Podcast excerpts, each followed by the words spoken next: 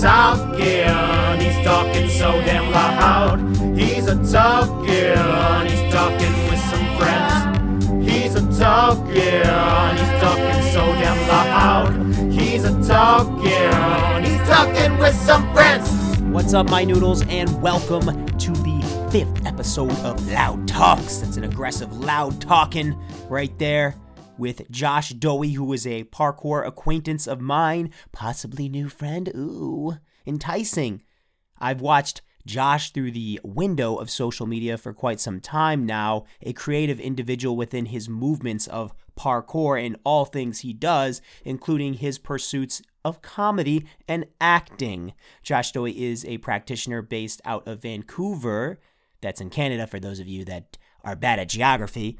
And um, we've actually met a couple times in passing, but this is our first time really sitting down and chatting and talking about life and whatnot. I found out through Brandon Douglas, who was my uh, third episode. Yes, third episode of the podcast. Ooh, with Loud Talks. Ooh, yeah, Loud Talks podcast. Uh, shout out to Brandon Douglas of Height Drop, the parkour podcast. He was like, You should get up with Josh Dohy, which hilariously enough, Get Up is the name of Josh Dohy's podcast. Oh, plug. Nice little plug right there. Go check it out on YouTube, which I'll be dropping his stuff in the description of this podcast so you can check him out through that that too, you know what I mean? But yeah, we had a great time. Talked about a lot of stuff. I had to pee partway through the podcast because it, it was a long one. So, um, yeah, without further ado, my conversation with Josh Dohy. Okie doke. Okay, so how do you how do you start these things? What what how do we how are we doing this? So usually I just uh usually I just go, "Hey man, how you been? It's been a long time since we uh seen each other." But in this case I'd be like, "Hey dude, we've never met." It's been zero times since we last seen each other because have there's never been Have we though? Because I don't know. I went I went I did I I went to the okay, I did Oh, what what fucking jam was it? It was uh, Nat Jam. I, I was in Colorado for Nat Jam Oh. 2015. I would have been there. Okay I would have been hanging out. i've been doing some flips, maybe some tricks, um, some spins, possibly. Um, but yeah, dude, no, I definitely would have been there. Um, maybe you, maybe I did meet you briefly. Yeah, because I, I competed. I got I got first place in the the comp. Oh shit, you did? That's Yeah. what's up, dude. Yeah. Apparently, my memory is like not that good. I don't know. I never, I never cared as much about the competition aspects of of parkour. Like they're dope, but Yeah. for me, like my like personally, I never prioritized them Mm. for myself. So you know, even when it was going on in other people's lives, I cared a little bit less. I was more interested. Well, they, they had to drag me in to do it. Like I, I was I was not down. That's so funny. You won, and then your but your friends were like, "You, you got to do this," and you didn't want to do it, and then you ended up winning. Those are the only Like, competitions I've ever won. Like the ones where it was like like this competition is everything to me. Like um, you know, on-site qualifiers for NAPC, or or you know, if I if I was competing in the main event, um, it was always like like this is my everything, and and then I would do very poorly. And then the competitions where I did have to get dragged in to do it, I got first place both times. Um, That's so once funny. it happened for Nat Jam, and then also for the um, off the edge wall trick competition. Oh yeah, I remember that one. That was just wall like what best wall trick or whatever. Was that what that was? Yeah, and Or- the funny thing was that I- the I had the winning com- combination, but it, it was one wall trick and several floor tricks, so it wasn't even really a wall trick.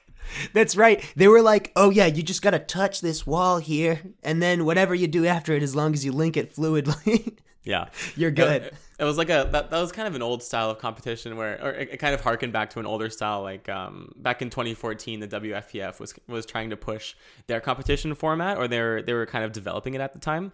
Um, and I was part of a trial run that they did in Boston, or sorry, in in Connecticut. Um, and their format it was a mix of speed skill style, but you had to compete in every single event. Um, and and the style portion almost made sense, but uh, they they wanted to they wanted to promote obstacle interaction uh, more than it was being promoted at the time. Um, but their their execution of it was so poor because they just placed stickers around the course, and at some point in your run, you had to touch the sticker. It's like fuck.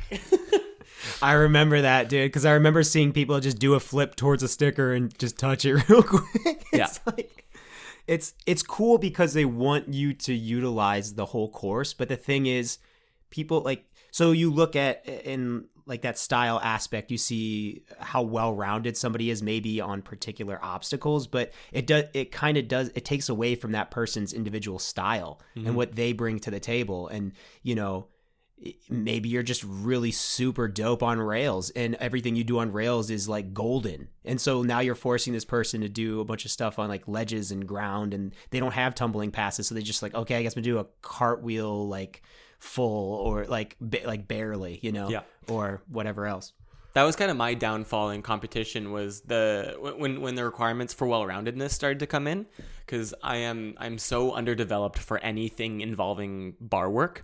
Like any any kind of swinging I am I, I lack so much um, physical intelligence for it. I, I lack any kind of practice for it. I had a couple swing moves ready to go. Like um, for example this kind of came to it came around to bite me in the ass for the um, the NAPC 2015 uh, because there was a kind of a mandatory flow. You had to um, do the course, and you had to, you know, do a trick or do something in each zone. And one of the mandatory zones was the bars. And I totally just like I I I used non tricks in the bar in the bar area, just like like moves that aren't moves, you know. Just fucking Yeah. I, I had an okay run, but what really killed it was like I just I didn't know what the fuck I was doing in the bar area. Yeah, man, there it's that's what's so interesting about parkour is is it's a balance between what you expect is the meta for being good at parkour, so like this external motivation to learn things, but then also your internal desire to learn whatever it is that you think is cool and keep developing that skill. Hmm. Cuz that's how like I felt like I always was too is I was like, "Oh, I enjoy doing this and I'm kind of good at it. Let me explore that more." And then like what are all the different angles I can approach this style or kind of move from or variation. And then, you know, but then there's this outside pressure too. Like I moved to Colorado and much like you, I'm I'm more of like kind of a flowy type person. I'm not big into the jumps, doing massive jumps and things. And I got to Colorado, I was like, damn, everyone is so good at jumping here. I should probably get good at jumping, dude. So I just started doing that more, and I and it's it's just funny how that external motivation drives your training as much as that internal part too. Yeah, actually, I was I was just thinking about that. Um, maybe my last training session or the session before, um, just because like the the people that you're training around, and like of course of course you're also um, shaped by the environment that you're training in, but the people Yes. you're training with. Not, not even necessarily the style that they're training, but also the energy that they bring. That changes an athlete. Like, um, I'll have a totally different session if you know I'm training with local friends um, compared to you know if I'm training with Store. Like I'll if if I'm doing a, a session with Store out in England, of course I want to be hitting tricks that you know maybe I only hit like once a year. Like I have like a wall gainer trick where I plant my hand on the wall and push off and do a gainer and like.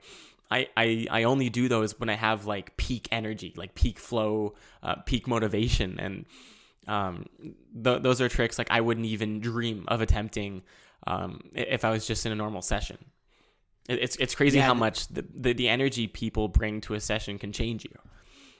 Yeah, those all those variables that contribute to your style of training in, in the moment or in within months or years or, or seasons of your life, right? Because like that's a huge thing too. Is your environment for sure dictates what you're what you're gonna do, how you're gonna train, and things like that. But then also the pe- people you're training with, like they're gonna motivate you to do something, or they're gonna cut you down and be like, "Yeah, you shouldn't do that," or "Nah, that's not possible." Nah, yeah, nah. You know, you got like the naysayer, the negative people that are like, mm, "Nah," or like, mm, "You should, you should uh, not do that. That, that landing was shit. Uh, you're gonna fucking fuck your shit up or whatever." people are less like that, but they're, they're usually more motivating for sure. But you you get a little bit of a mix of personality, you know, and and so and then also experience too the people that are more experienced because like one of the things i really enjoyed about training with other people is problem solving together Mhm. through something even if it was something they were doing or you were doing and you're both like how would that work Mhm. and you just start like imagining different ways to complete whatever task it is that you're setting forth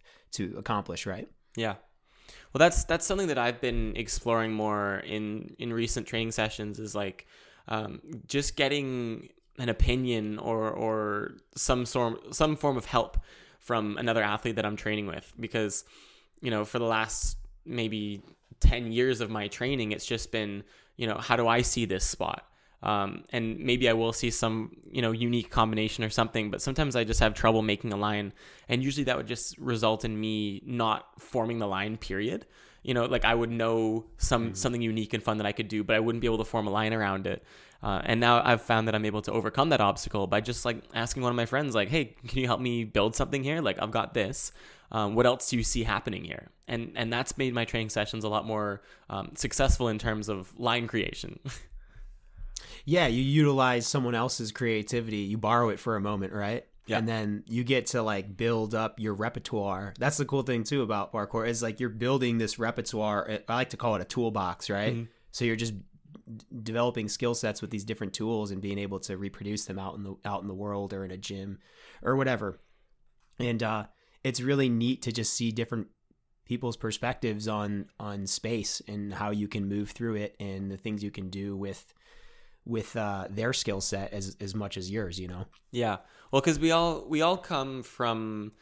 Uh, like we, we we all have a different um, impetus for for making a parkour line. Like every everyone's got a different origin, um, although the result that we see is somewhat cohesive, right? But like our our motivation to create a line kind of varies from person to person. Like I I I don't know if it was um, Joseph Marks or if it was Ed Scott or someone, um, but they they talked about how they go about forming a line, and it was totally different to my own way of thinking. Like I I kind of um, I, I kind of align with more more so with Jason Paul's style of thinking because he was he was more of a he was a mentor to me, um, especially around um, late 2015, early 2016. We had kind of a mentorship set up. Um, and one thing he told me that really resonated with me, I kind of took it and ran with it, was um, the way that he forms a line is he looks at a spot, a unique spot, and he thinks, um, what can I do here that I cannot do anywhere else? Now, it, it's not thinking that you take 1000% literally, like, you know, I like it has to be 1000% unique, but you know, what what about this spot inspires me to move uniquely? Like what what is something I can do here using these obstacles that cannot be done anywhere else? Yeah, that's um a huge component of of training creatively, right? Is looking at the, your environment and letting the environment more so dictate your movement than say forcing a square peg in a round hole or whatever and trying to like be like I'm good at jumping so what like I need to do jumps here I need to jump you know or I need to do only flip precisions you know so I really like that way of thinking too because it's an outside of the box way of thinking and it's it's a way of creating something that's more unique than a lot of the standardized parkour movements that you see out there like well people people think that cart dub full is dope. That means I'm at this level of performance, so I need to do that somewhere here. Where can I find the, you know, rather than being like, oh, like like I, when I was training a lot, I would be I would just look at spots and be like, "What's calling to me? Oh, that's a weird pipe right there. Yeah. What the fuck? Why is that pipe even there? Mm-hmm. Oh, what can I do off that? Mm. And then you know you caress it, you touch it, you get the energy from the pipe. You feel it calls to you. It tells this you. Got sexual. It tells you. Oh yeah, mm, the pipe. Get the um, pipe from the energy. Get the goo from the pipe. Massage it. Uh, squeeze the essence hey, out of the pipe with both hands. Can you guys film this for me? It's not even a line. You're just caressing the. I know it's it's it's artistic. You oh, wouldn't understand. There's two pipes. There's two pipes. Awesome. there's pipes everywhere. Cool. so man, we got to come back to this spot. I'm I'm a little tired right now, but I just got done working on all these pipes. Um, yeah, dude, that that's uh, that's how I've always felt about it. That's really cool that uh, Jason Paul's that same way. And I, just real quick for those that don't know who Jason Paul is, because there's some people that listen to this podcast that don't do parkour. He is a Red Bull sponsored athlete that he still lives in Thailand. Is that right? No, or is he, he in? He's in Germany, Germany now. now. Okay, so yeah. he lives in Germany. Um, and uh, he's has a, a whole parkour team that's pretty popular. Um, and and he's super good at fluid movement and creativity. So that's kind of like his whole thing. And so um, he's pretty well known in the parkour community, but also really well liked because he's a super nice dude and he's really good at what he does. So just a little kind of a kind of background on that individual. Go check him out. It's just Jason Paul, just like it sounds, two first names. Go look him up online on the YouTubes or whatever, you know, and uh, you can check out his sick moves. But um, that's cool that you had a, a little bit of a, a mentorship with him. I know you you sent me some things on Instagram that I watched, and I know you said that you felt during this time that you had this mentorship with him. You did you go out to Thailand? to train no so um i he one, one day he invited me to go on tour with them um, beginning in amsterdam um, and then we flew Oh. out to like spain and, and we, we did have plans to go to france but th- things kind of changed just you know we were kind of just improvising as, as we went but yeah we, we met up in um, 2016 and I so even going even further back, um, and I, I had always looked up to Jason Paul. Like he was just one of my favorite athletes. I, I, I was and am like the biggest Team Farang fanboy. Like his team, I was just like, oh my god, like Jason Paul is my god. Oh my god, like.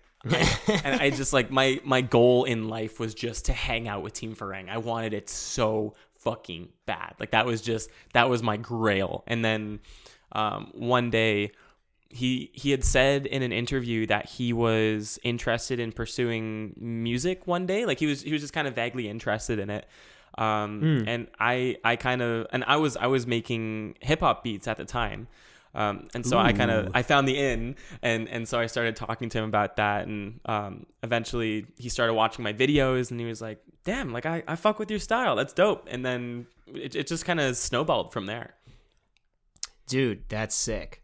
Yeah that's dude that's how opportunities happen man. It's uh it's op- when opportunity meets preparedness or whatever is the quote which is corny but true man. If you just like work on your shit and you get good enough and then an opportunity arises people be like oh this person right here mm-hmm. um i know i watched one of the videos about it was just like i don't know what video it was on you but it was essentially you discussing your journey through parkour and you described this moment in your life where you were touring with Farang and you felt as if you were really trying to force um, yourself to emulate them more than to be an original individual within parkour and being true to your yourself and your movement. Mm-hmm. Um, like, how do you feel that changed the way you started training once you realized that they kind of saw through that that part of you that you were almost trying too hard and uh, uh, straying away from being yourself?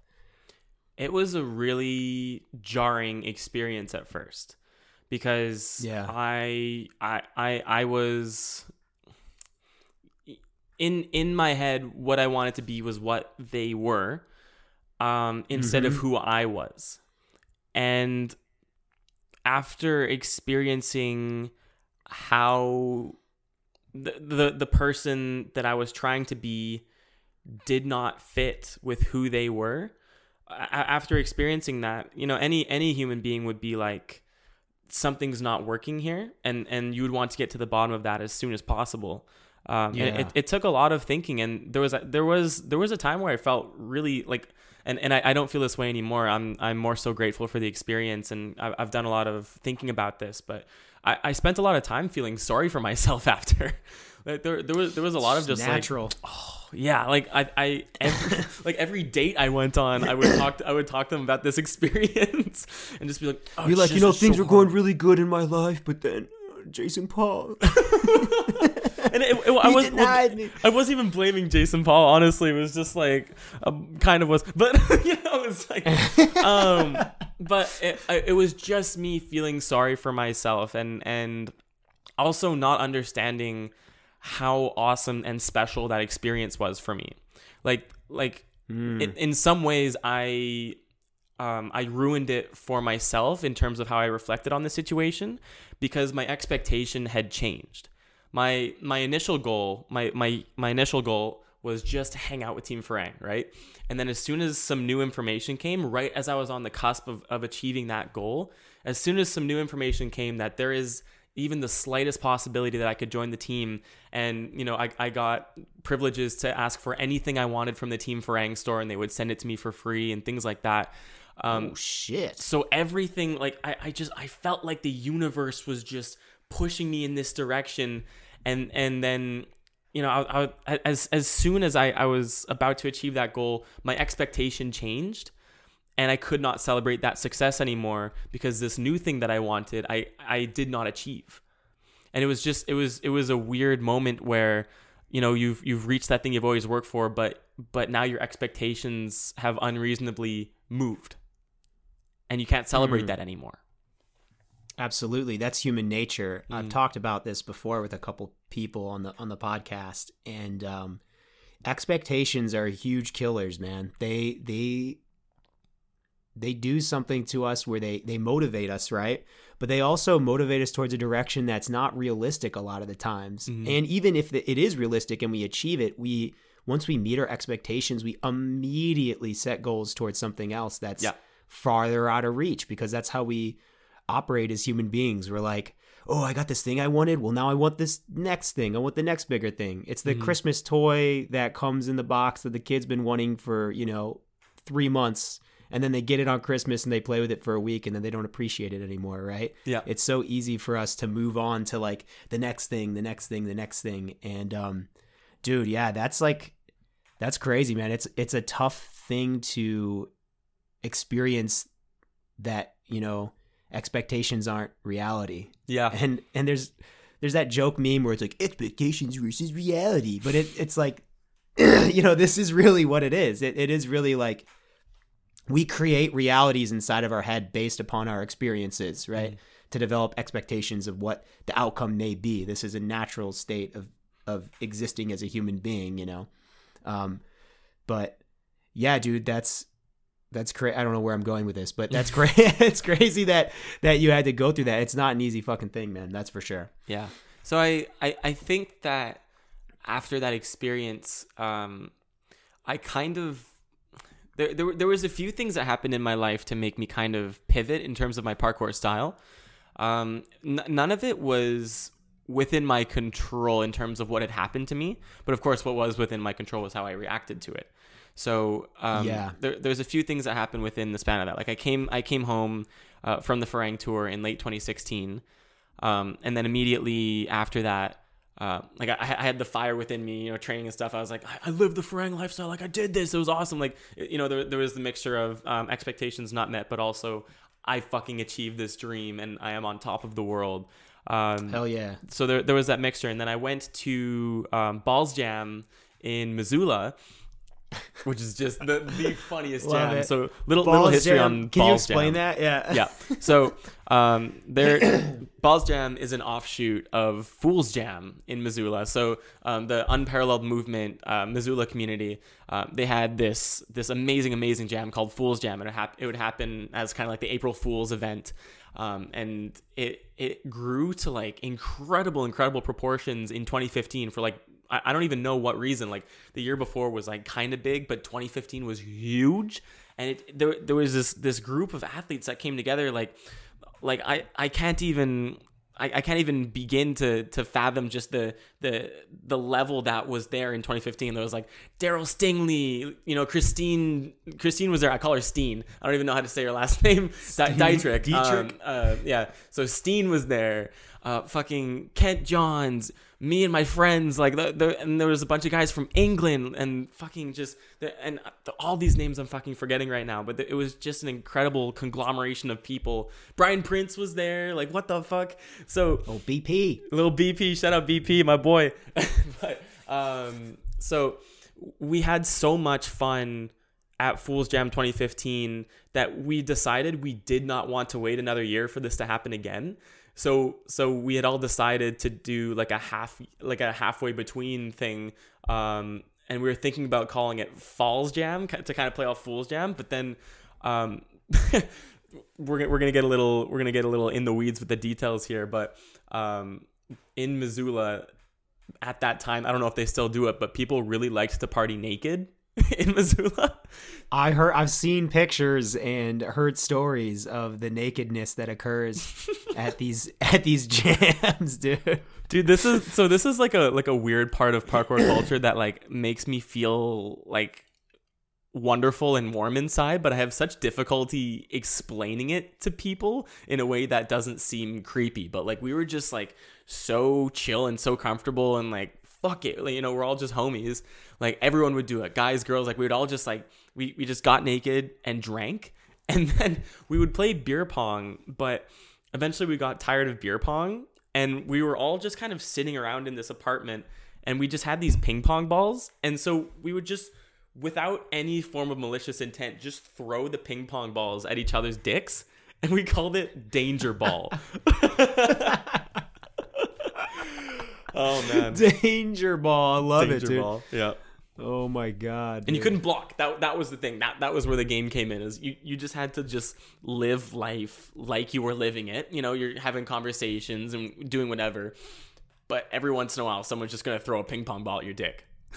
Could you swing your penis like a baseball bat and try to hit the ping pong back at the ass- assailer? Now Or I how didn't. does that work? I didn't see that occur. I saw a couple butt catches with the ping pong balls, but I did not see any attempts at the baseball bat technique.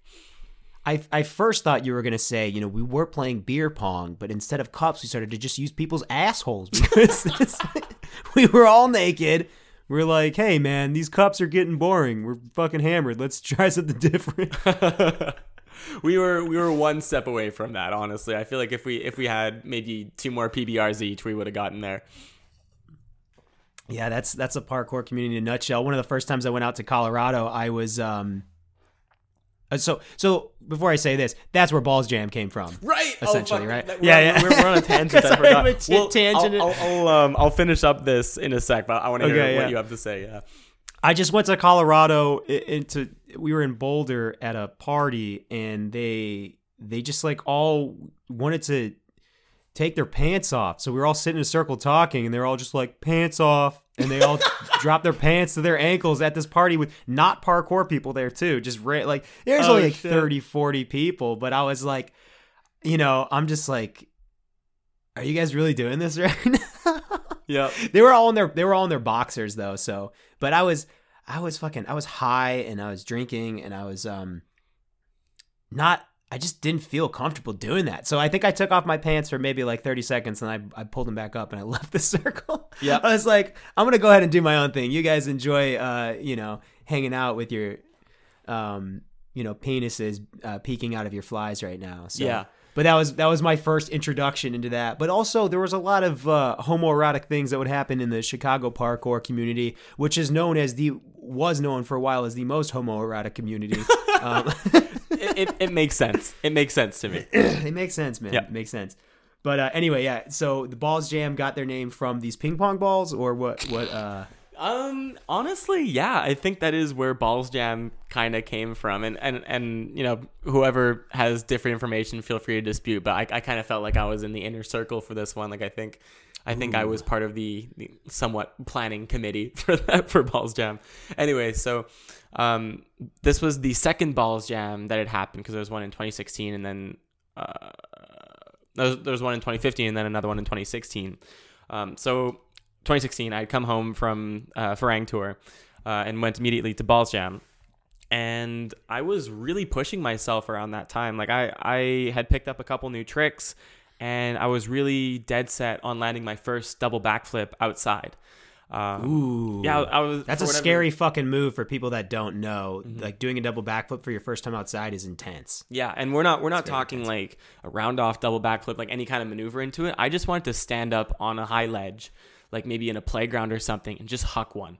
Like I I had done a couple in the gym and landed a couple pretty nicely. I, I was drilling them, drilling them, and I was just dead set on landing this double back. And so the day before, or the sorry, the day that I was gonna go for it, um, everybody had decided that in the morning we would go for this hike, um, and or or not not necessarily a hike, but there was like a cliff diving spot in the mountains, and so there's about I don't even know like sixty, like fifty or sixty of us there, uh, and we we were all just kind of hanging out at the spot, and it was early, early, early morning, um, and I lost odds to be the first one to jump in. And yeah, and I I'm not very experienced cliff jumping, um, and and I I so I took off all my clothes, um, took off my shoes, and Oh, and no. yeah, that that was that was the You don't want to take off your shoes. Yeah. didn't know. Gotta- I didn't fucking know. So I, Oh, I shit. jumped I jumped in uh, and I hit the water. Felt okay. My foot was kind of hurt, uh, and I got out and I looked at my foot and it was so bloody. And and I realized that I had cut my foot open on something, and that's why you wear shoes when you fucking cliff jump, is because rocks Hmm. are sharp. Even the ones that don't look sharp, when you're running barefoot and you know you're putting you know the when you have the intent to jump and you're putting that that intention in your feet you're hitting the you're hitting the ground pretty hard and so i um i figured out um that i had cut my foot open on takeoff um although my theory at the time was that i had hit the bo- the bottom without knowing um but i came out Yeah. and my foot was fucked it was just it was disgusting so um Holy lucky shit! enough It was cut up that bad. Was it deep? Did you need stitches? Yep. So, uh, and I Oh, didn't, I didn't have any form of traveler's insurance or anything like that. Um, but lucky enough for Oh, me, yeah. um, Heather Molvik was there, um, and she had butterfly stitches uh, and and a lot of first aid experience. And actually, she, I think she's like a, I think she's a a nurse or a, a surgeon or a doctor or something now. Um, but she she had butterfly stitches on on her, and she was able to dress the wound like on the spot. Um, and she she didn't stitch it or anything, but she put it together in a in, in a way that like um, you know it wasn't gonna fall apart. But because I had no um, traveler's insurance, I had to tell my friends who had come with me. You know, we we had taken a seven hour um, road trip from Calgary, which is pretty much at the bottom of Canada. Um, and then um, just for reference, um, Montana is directly below um, Alberta, so I, I think it's directly below. Um, but anyway, we, we had taken a seven hour road trip, and I was like, guys, we got to go back because I, I couldn't afford to go to the hospital. So that morning, we all hopped in the car and drove seven hours back up north. Um, so I could get my foot looked at, and like I was bleeding out the like fucking, and I was, I was so grumpy and like fuck, like I was gonna go for my double back today, and I was so pissed about that. Yeah. Yeah. Dude, that's how it happens, man. You're always like, uh, I'm gonna do this thing. And then divine intervention strikes. Yeah, And uh takes shit away from you, man. That's definitely that happen that happens in parkour. You know, and the, that's the other also thing the that happens expectation. in, yeah well the other thing that happens in parkour is people don't know when to fucking just rest because because that that injury on my foot it reopened like twice. Like i i just i thought i was ready to come back to training and then i would train maybe get get like a day in or it would be like the session back and i would hit my foot on something and just it would just pop open again and it just it was disgusting dude. The the surgeons told me if it opened one more time they would have to cut they would have to amputate the toe. Holy shit. yeah so that, that was concerning.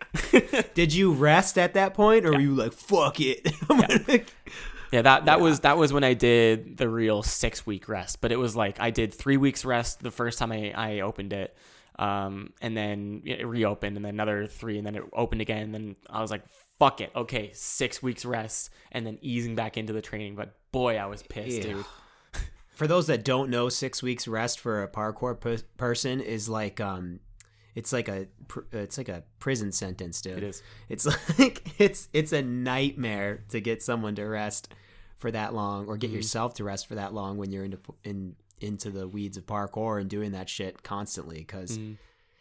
there's just something about it, man. It's so fulfilling to be doing that, and it's extremely addictive.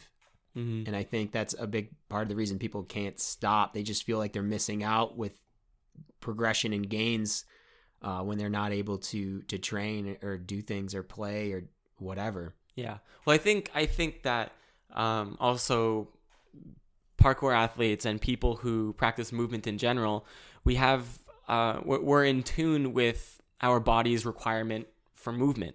Like you know, we, we are just fucking monkeys, right? And and we have all of this energy. And, and we understand that this energy must be put into movement. And a lot of people, I feel like, don't understand that. And, you know, the, this movement energy just you know it turns sour and then it, gets regarded as um, some form of negative emotion because you know my my feeling is that a lot of negative emotion or like especially um, depression and anger um, and anxiety it, it's just it, in, in in some situations it is just misplaced mislabeled misused energy Um, and so, you know, as a parkour athlete, understanding that requirement for movement, um, it, it makes sitting on your ass for six weeks that much more difficult because you're like, fuck, I just, I just need to move. Mm.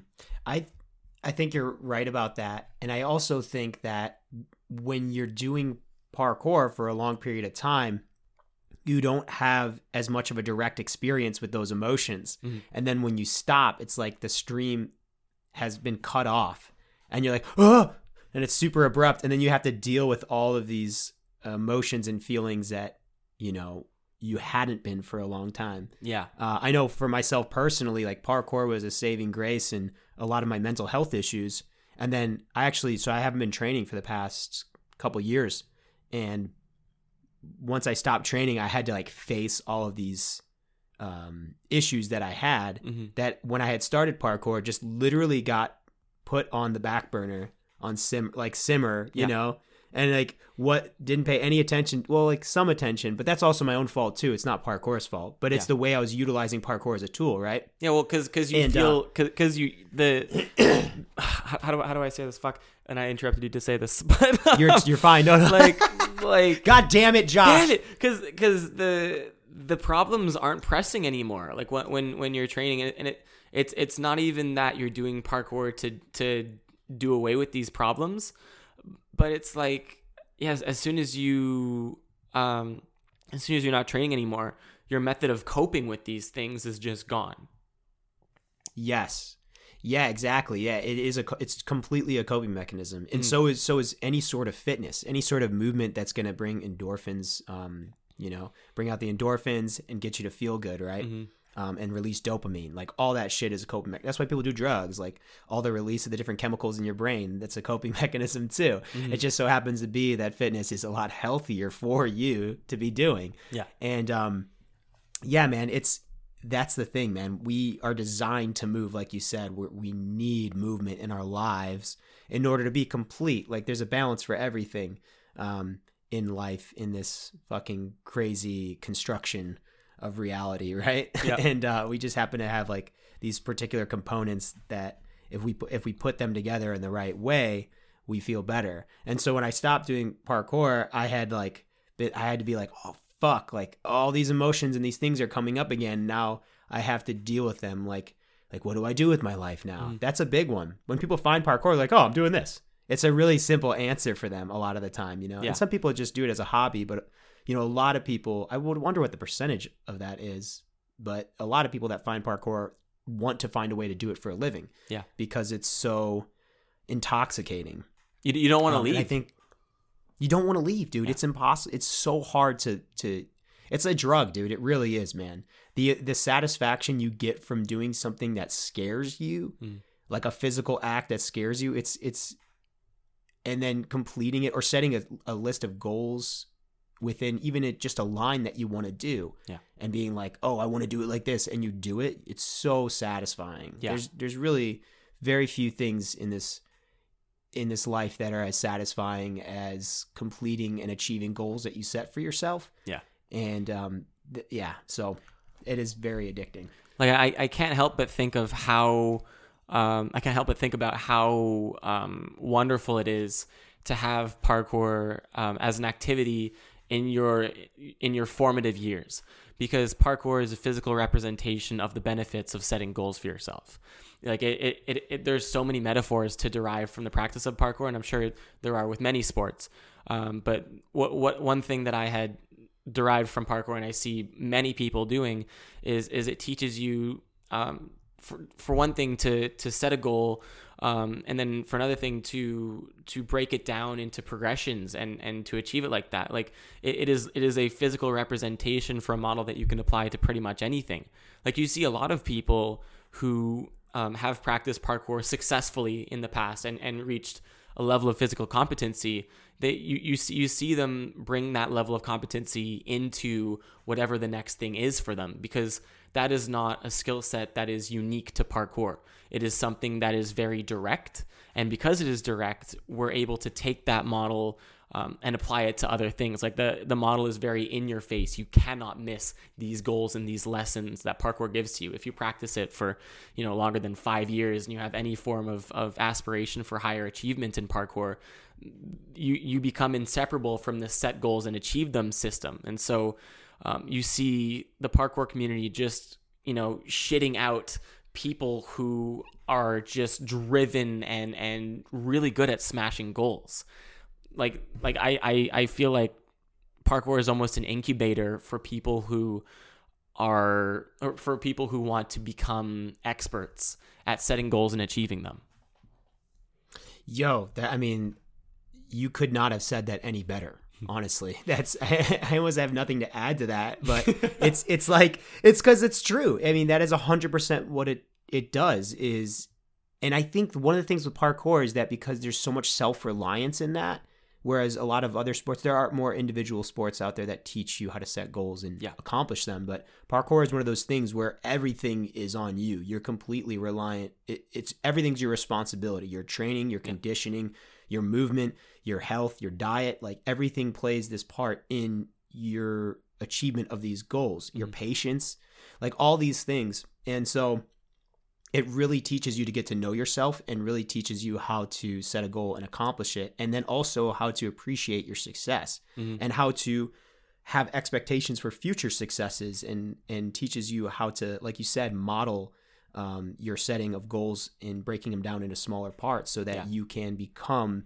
the person that you envision and uh it's that shit's so powerful man and Yeah. it's crazy to think that like some people don't don't get that opportunity in their in their life um to to experience uh something like that Yeah. and uh it makes me very grateful you know that i that i found parkour and that i did it for as long as i did Yeah, it, it makes me um, believe in the importance of people finding um, an activity that they feel the same level of passion that I felt for parkour when I was starting out. Like, I think um, this isn't something that I can do now, but I definitely see it as something that I would like to look into in the future, which is um, some form of of um, some kind of group for exploration of different disciplines like like for for children um because a lot of people get stuck in traditional sports and and you know Yeah. that that is that is a square that is a, a square hole that not all pegs will fit into you know? You know you got the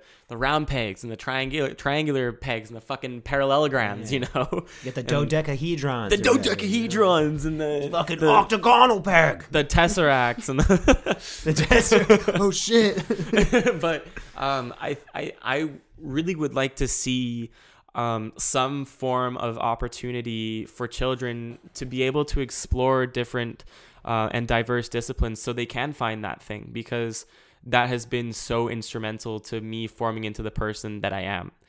Um, and then before we get too far from the subject, um, I I wanted to touch on the the post parkour effect, the post parkour depression that some people can experience. Oh, like, yeah. what do I do, right? So, life after parkour is what i call it life after parkour. life after parkour Yeah. So, so although the parkour community does, um, again, for lack of a better word, shit out, you know, goal setters and goal achievers, um, the, I think there is a period that some people find when either their passion for parkour dies out or you know life um, or circumstances um, you know put them into a different mindset or um, their needs change and parkour can't fit into their lives anymore um, it it leaves people in a in a difficult position and I I've been there. Um, and I I am back to practicing parkour pretty much as hard as I ever have um, and and pushing myself once again. But I um, there has been periods in my life where um, parkour has kind of faded out of the picture. And and I have found um, I've I've found kind of a method that helped me, which was um, I I wanted to find what what particular thing about parkour did I enjoy the most, what and and and what what part of parkour made me grow the most, what improved me the most as a person, and I found that the thing that really um, I gravitated towards was the act of looking my fears in the face and being like, fuck you, I've put in the practice. Yes, I can. Um, and so what I found outside of parkour was stand up comedy. Um, and it's not something that I practice as um, stringently as parkour at the t- at at, um, at the present time because I'm still doing parkour, but it, it's something that I, have begun doing. You know, I can't do it now because things have closed down once again due to COVID. Yeah, Um, exactly. But it's it's something that I'm setting up to be kind of my my transition. Like I'm kind of in a transition period where I am practicing parkour and I am doing stand up comedy. But one day I won't be able to do parkour or I won't be able to do it to my satisfaction, um, which is something you see with a lot of athletes is like they can't they can't train to the level that they want to be at anymore and and they they don't want to change their standards for for their training which power to them I, I i i can't say whether that's the correct like the right or the wrong way of thinking but either way that can make people's motivation for it die out so um, if if that does happen to me then i can kind of just transition from act from uh, sorry from parkour into stand up and then hopefully still maintain that goal setting, goal smashing, you know, put in the fucking work and face your fears aspect. And I can take everything I enjoyed from parkour and put that into stand up. Yeah, man, that's a powerful thing to do is to have a plan B. Yeah. And I think a lot of people don't have a plan B with parkour. I know I didn't really. I kind of did. I was like, I'm just going to go back to school and I'll figure it out. Like Yeah. I'll figure out what I want to go to school for. I has a couple I had a couple ideas. Yeah. You know, um but a lot of people aren't practicing those other those plan Bs while they're in their plan A of parkour. Yeah. And I think that's why a lot of people struggle with the transition too, is because when you're unable to produce the movement you want based upon your own standards, right?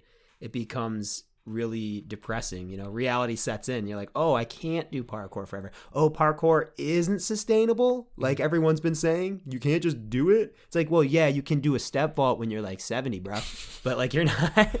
You're not gonna be doing back double out- fulls when you're fucking 60, you know? yeah, dude, you're not gonna be busting out sick lines. You know what I mean? Yeah. And the body breaks down. And I think another important facet to remember about parkour is that it is it is a tool to train your mind as well. So, um, but a lot of people don't cultivate that aspect of parkour and and look at the visualization aspect of it really in depth while they're in it. I- I think a lot of people just move to the physical aspects and try to like, oh, I just want to be able to get this trick and that trick and this trick, but cultivating your mind through like meditation and and realizing like all these um mental growth this mental growth that occurs from this goal setting and shit like that being able to actually harness that and recognize it and and use it to your benefit is something that um i think comes after you quit. You're like, Yeah. you might it's like a reflective thing where you're like oh yeah maybe that's why i'm like this now. Yeah, you well, know, there's also this like- cool, weird upper echelon of enjoyment for parkour where like y- you you know you have reached a level where you're comfortable with your skill and then you begin to explore different ways to or you, you, begin seeking different ways to explore the sport. Um, and for me um, so, one, of the things that came up was the flow state. Um, and i don't know if you've talked to sean higgins at all um, but I've had a couple conversations with him, and he's done quite a bit of research into the flow state.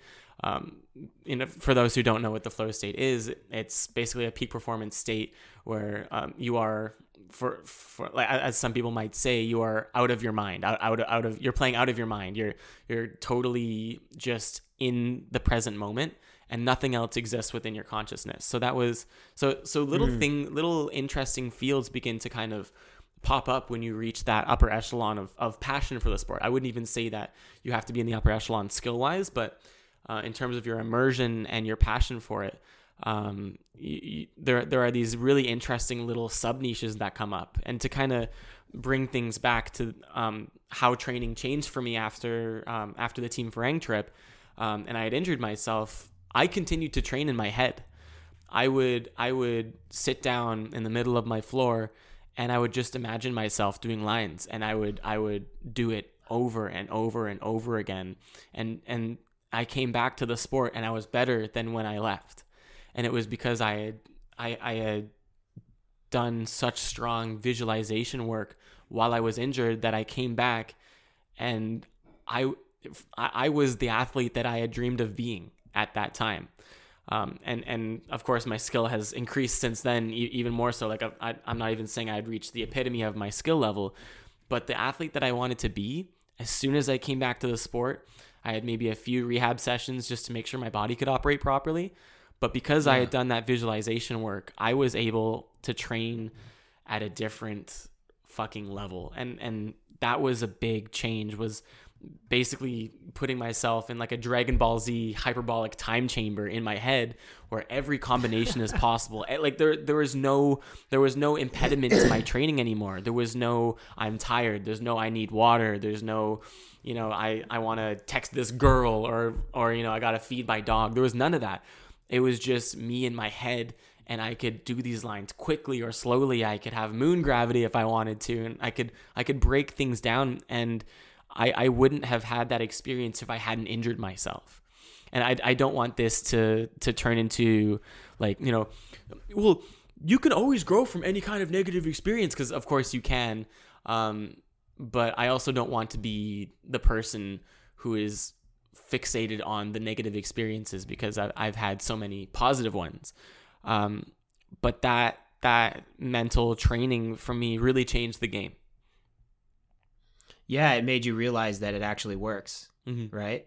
And that's that's the thing is I took a psychology class recently and the whole theme of the or not psychology, uh my bad, an English class, but it tied into psychology. The whole theme was imagination. And we read some articles on just imagination and visualization. And it was crazy that basically through these articles we learned that if you're imagining what you want to do some some physical act right for athletes so athletic performance visualization as is as important as doing the actual activity itself because you're training the same neural uh, pathways that you would be if you were uh, physically doing it except there's no reper- repercussion physically. Like you don't get tired you don't wind um, you know your muscles don't ache or you know you don't hurt your joints. So visualization is like key to uh, success. Yeah. in like anything you do really in life including athletic performance you know being able to visualize where you want to be how you want to get there all that stuff. And that's something we do every day. Like i'm like oh i want to make some fucking dinner. What do i want to eat? Hmm let me make some chicken you know? I'm visualizing how i'm going to prepare it before i prepare it you know what i mean? You think What about how it's gonna- gonna, it's taste, like. and all Mhm. that. Yeah. yeah, so it, it plays a role, a huge role in our lives, but when we cultivate it in a way, we can direct it. It's like involuntary and voluntary, right? Just like breathing. So you can voluntarily cultivate visualization to achieve whatever it is you want to achieve. It actually does work because your brain is still operating on the same frequencies and going, you're still using the same neural pathways or developing new ones, right? Mm.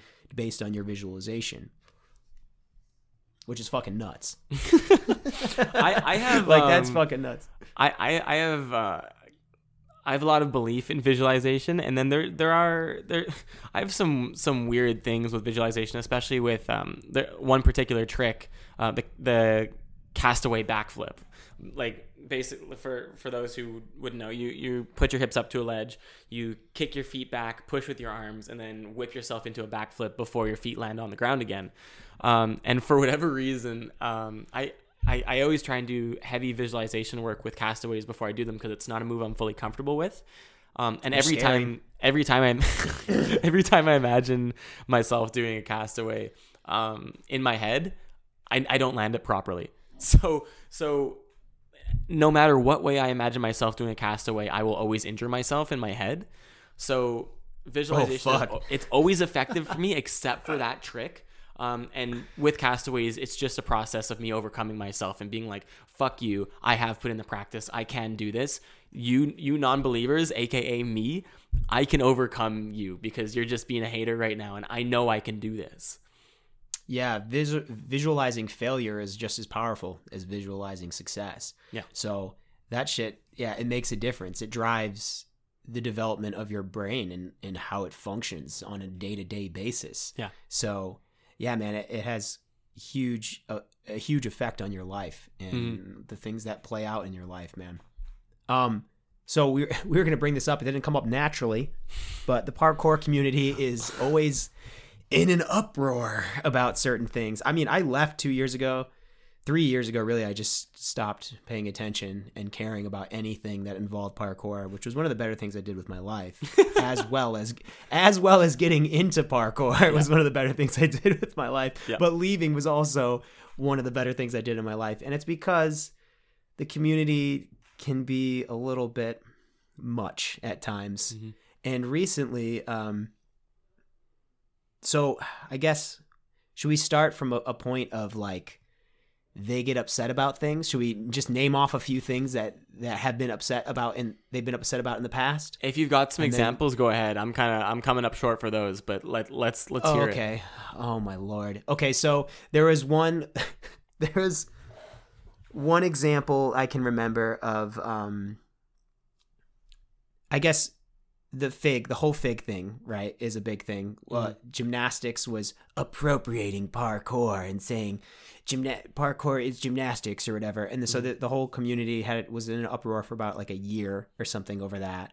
Um, they get in uproars about certain people doing certain things. One guy threw a sex doll over this gap in uh, England in the IMAX gap. Did you ever see that video? No. dude he threw a sex doll over this this gap that people do what's called a dive kong over it's a move and he and then he said uh, first woman to do the imax gap oh And my everyone- god. which is which is so funny but also fucked up at the same time Yeah. but people were so pissed off because E- equal parts like- funny, equal parts fucked up. yeah, equal parts funny, equal parts fucked up, but that's what comedy is, baby. Gotta get with the program. Oh, you wanna laugh? Then you're gonna be laughing at somebody's expense. Yeah. And guess what? Here's the thing, man. Has a girl done it yet? No, they haven't. So instead of compl- instead of complaining about it, go get some girls over to the IMAX gap and fucking do it. Yeah. Like film you doing it, and then like I don't know, beat up like a male sex doll at the other end or some shit, or like throw a male sex doll down into the pit. Go I ahead. don't know, man. Yeah. I'm just saying, there's you you have options other than just being like this is the most sexist thing ever, because it's not sexist, man. It's just. I mean, maybe it's a little sexist, but it's funny, dude. Also, I, I, I volunteered to be the sex doll that they throw over for this video because that would be fucking funny. Oh, Yeah, I'd love to no, but see there, it, dude. there is a lot of um, uh, collective outrage at things, um, and people are very, um, they they they really want to cultivate the image. They, they, they want the image of of parkour to be um, accurate. And they, they want it to be true to the essence of what they believe parkour is. And, and not everyone agrees on what parkour is. Of course, there was um, a lot of arguments in early times of the sport, like, you know, um, what is the difference between parkour and free running and blah, blah, blah. There's all, all this shit over Yeah. what is this sport called? What, and, and, and it, are flips parkour? And, you know, like, is it faster to jump or is it faster to flip? And, and holy shit, like that we, we've had all sorts of discussions over what, what the fuck is, is our collect, our shared identity of the sport. Um, yes, the identity. Yeah, what is our culture? Who are we? yeah, because that that's that's what being a, a part of a culture is is um, having a, a shared identity, and that'll help you feel closer to people. It'll help you. Uh, in, we we just have uh, an inherent need to feel uh, a part of a collective, and and we're lucky that parkour can be that for us because it is largely um, positive. Because parkour teaches you to treat your body correctly, mostly. Uh, you know, it teaches you to Yeah, for the most stretch part. and exercise and all that, and have have a proper diet, mostly. I kind of, but um, but so with with that um, cultivation of the image, people become very protective of the image of parkour, and when things come up um, from you know m- more from from well known um, so-called representatives of parkour like that. So that that's one of the issues that we have in parkour is that we treat um, our most popular practitioners as um, a representation or or or the gateway into parkour, um, and so you see a lot of um, deifying of parkour athletes with large followings, and you see a lot of people putting them on a pedestal where these athletes are just people, right? Like I, th- this is a whole can of worms to open, but um, in Open it within the parkour community, these these figureheads um, are treated as the people who open up the avenue for the average person to break into parkour and begin to understand it. And so when someone perceives that parkour is being misrepresented or, or misrepresented, represented, oh my god, am I fucking high? but when, when when people see that um, parkour is being misrepresented with, with like within their perception, then they will snap at it. And you know, with the collective identity, especially in the modern era of identity politics, um, when people see one person they respect or one person they identify with pile in on a subject, they're going to pile in on it too. Um, which brings us to our Yes. most recent controversy. Yes, which brings us to our most recent controversy, which would be uh, one of the one of the very well-known parkour individuals named Pasha the Boss, Petkins or some shit. Yeah, What's Pasha his last name? Yeah. Yeah, so he did a video. He he make he's so sick, dude. He's one of the sickest, most unique parkour movers on the planet. The Michael And Jordan of our sport. The the Michael Jordan, the basically the Rodney Michael Mullen, Jordan. the fucking yeah, just ugh. He's he's yeah, he's a god at parkour essentially. If you want to deify him, like you said, right? And people do. So, uh, without further delay here, so he did a video with Riley Reid, who is a porn star. For those of you that do not um, get intimate with yourself, um, and he does a flip off of her ass. She stands up on a table. He does a flip off her ass. Ooh, so hot. She Whoa. sticks her booty out.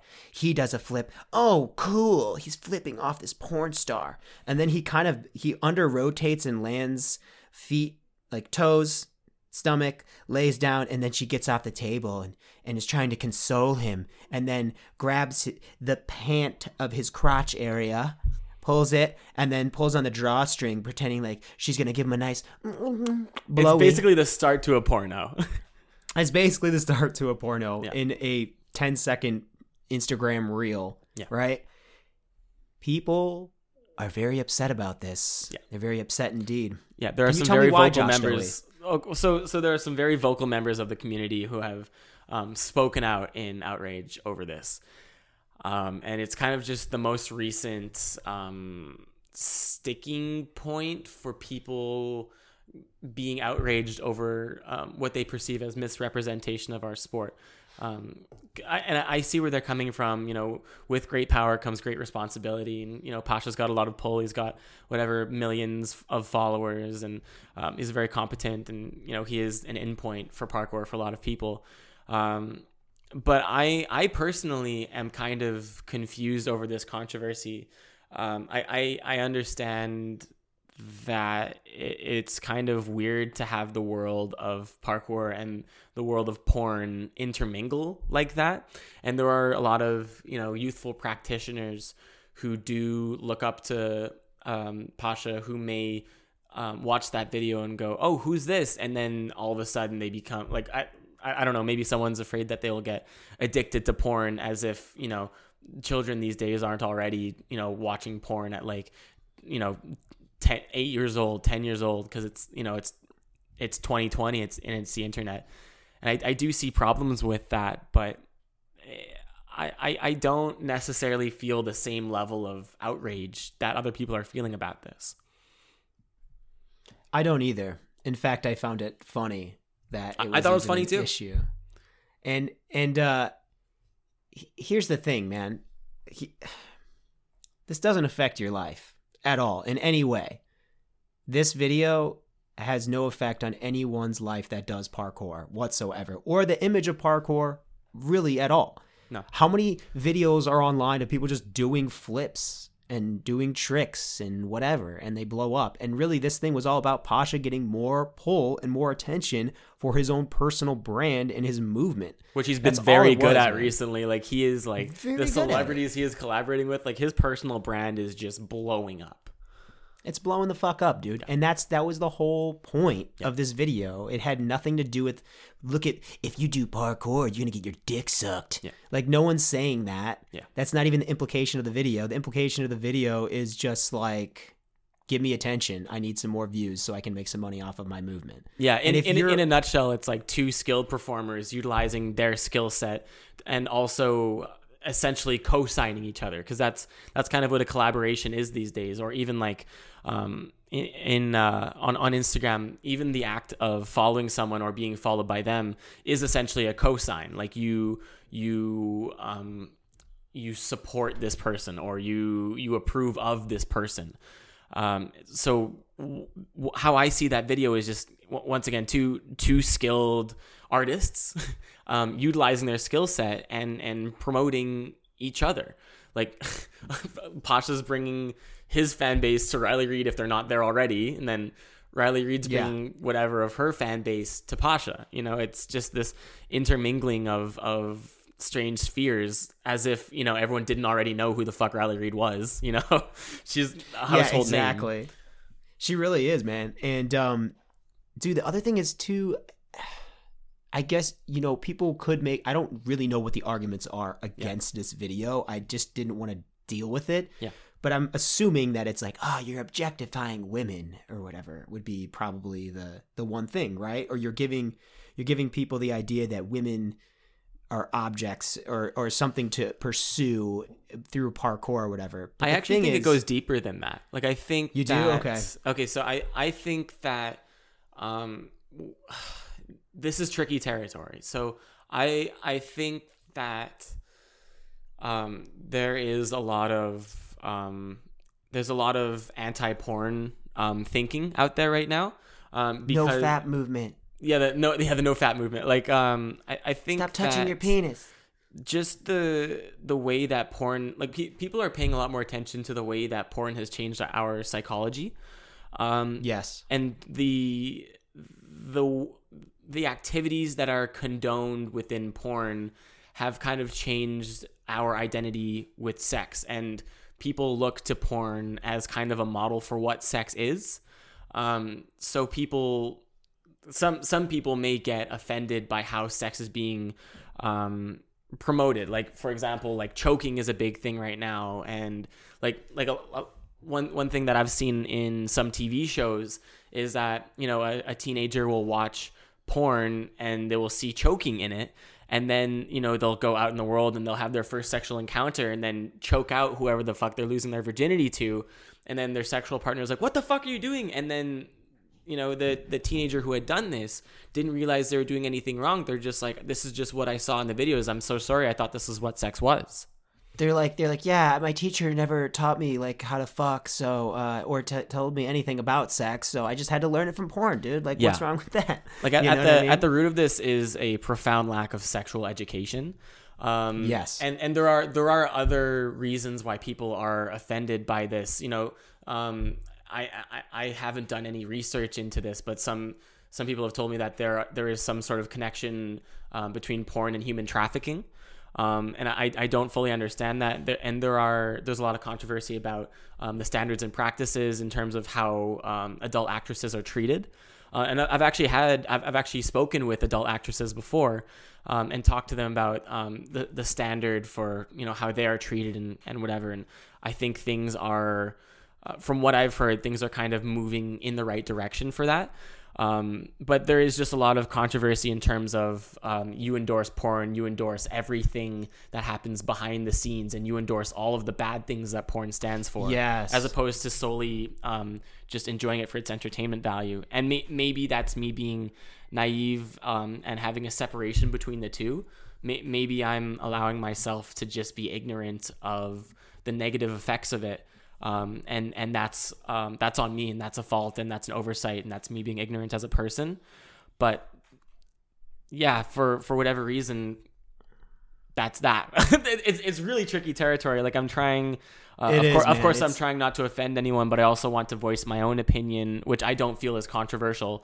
Um, but I, I just want to have some form of reasonable exploration into this. And of course, I, I I'm not fully in touch with why exactly people are offended and and I, I so I, I don't even know if they are correct or incorrect for being offended um but yeah that's that that's that's what's going on and yeah do, do, do you have anything to say about that I just think it boils down to intent, and people try to.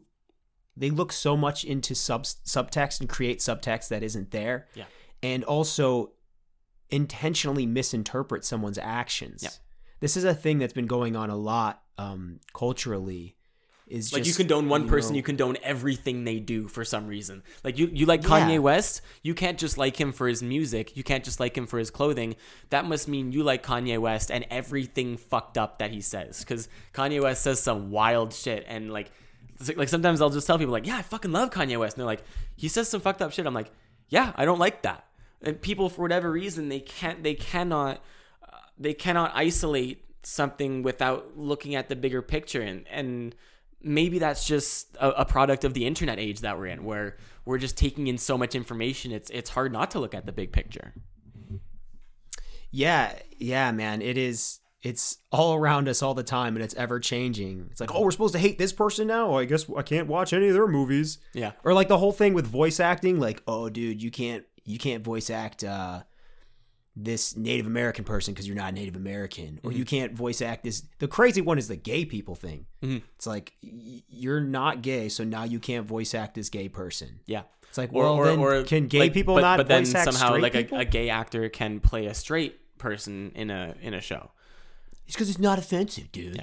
It's not offensive at all. Mm. It's like, okay, it's dude, it's about intent. Like if someone's doing the voice acting and they're like, yeah, fuck all gay people. I hate gay people. I'm gonna make this person sound terrible. That's a bad person. Mm. Yeah. That person shouldn't be voice acting that individual. that, per- that it's like, person shouldn't on, be shouldn't be entertaining you know that person that person needs Exactly, needs to learn some shit about themselves and about other people but i feel like Yeah. if you are fulfilling the story you're fulfilling the experience um, without making a mockery of it like if, if you're able to fulfill that story um, also uh, w- without taking away so so this is where i think other people are coming from and i, I say people a lot but um, those who are outraged i think where they're coming from is they're afraid that um, the work is being taken away from those who may otherwise be more qualified. And to that i say let the person who's more qualified take the opportunity no matter what their um, background is or anything. And and Exactly. and of course it's, it's not a perfect world where um, you know it, it, it's not an equal it's not an it's not an even playing field um, and you know to, to those who do not get the same um, opportunity I think I think we're moving in a direction now where the playing field is is finally even, evening out for people um, but I think once we've kind of um, like I've heard this on a on a podcast. I, I forget which one, but we want um, equal opportunity, not equal um, result or or equal reward. Is it? Like it's it, like don't like we don't we, we don't oh that. oh we want equality of part of of participation, not equality of outcome. Oh, okay. Yeah. Yeah, yeah. And I mean, that think- makes that makes sense. Yeah. These are, these are tricky subjects because I, I don't see myself as the most educated person, but I, I also don't see myself as having uh, that much of a controversial opinion on it. Maybe I do. I don't know. I I don't know if my opinions are controversial or not. All I know is that intent matters, Yeah. and people like to misconstrue intent as as mal- uh, as something malicious. So people like to take something that someone's doing and and not read into why they're doing it Yeah. or how they're doing it. They just go, "That's a bad word," or um, "That that's uh that's a, a uh, what was it like a Japanese or Chinese dress? You shouldn't be wearing that or Mhm. whatever. You know what I mean? And it's like you can honor somebody by the whole cultural appropriation thing drives me nuts too. We don't have to get into it, but Mhm. that whole thing, it's like you can. It's about intent, man. It's like not like she's wearing the dress to be an asshole, and she's like ching chong ching chong chong Yeah. everywhere she's going, you know, and just being making a mockery of the shit. She was like, I thought it was pretty. Yeah. I wanted to wear something pretty. And, I, want, and I like, wanted to celebrate the culture. Yeah, exactly. And and people take that as something that's offensive because they they don't want people don't want to understand. They want to go with their initial response, which is an emotional reaction, and we all know emotions lie to us on the fucking daily. Yeah. especially people with mental health issues, which is almost everyone. Everyone nowadays these because days. Our fucking society is not set up in a way for us to be mentally or physically healthy Yeah. because we're just these pawns that are contributing to the system, you know, this economic system that's set up and predicated on us oh, yeah, you're just gonna go to your job. You're gonna sit at a desk for 40 hours a week, maybe more, depending on what your boss needs. And you're gonna make some money, and then you're gonna wait till that Black Friday comes around. You're gonna buy a bunch of shit you don't need. You're gonna put it in your gar- garage. Oh, wait, nope, you need more space now. You gotta buy a bigger house. Oh, now you need a car. You just had a couple kids. You're gonna need to get that. Oh, what you, you gotta go to the store and go buy the vegetables that somebody else grew. Like all this shit is like we're just outsourcing our reliance on everybody. And then we're getting mad about our own life situation, we, which we have no control over because we've outsourced everything to all these other people. and we build these tombs companies. for ourselves. We're, we're like by by um, cluelessly buying into the system. You are you are simply building a trap for yourself, and and the more you buy into the system, the more difficult it becomes to to build or to to to break out of these walls that you've created for yourself. Oh yeah. Like like I I've begun to understand that for me to achieve the things I want to do now, um, I cannot buy into the system in that way.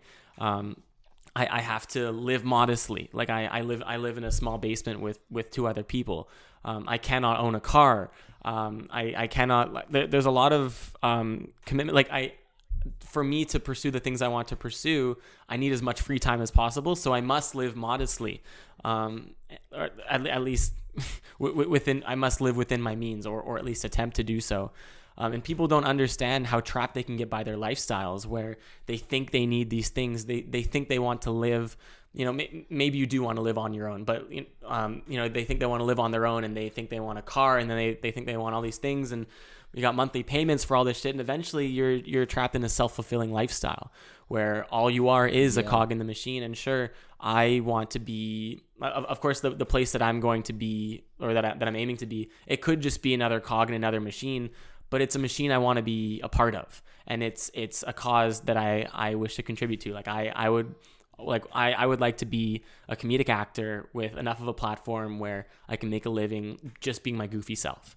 Um, and sure, maybe that entails being a part of some kind of machine, but but I think by being able to choose what machine I'm part of, it it'll make me happier as opposed to having the machine choose me.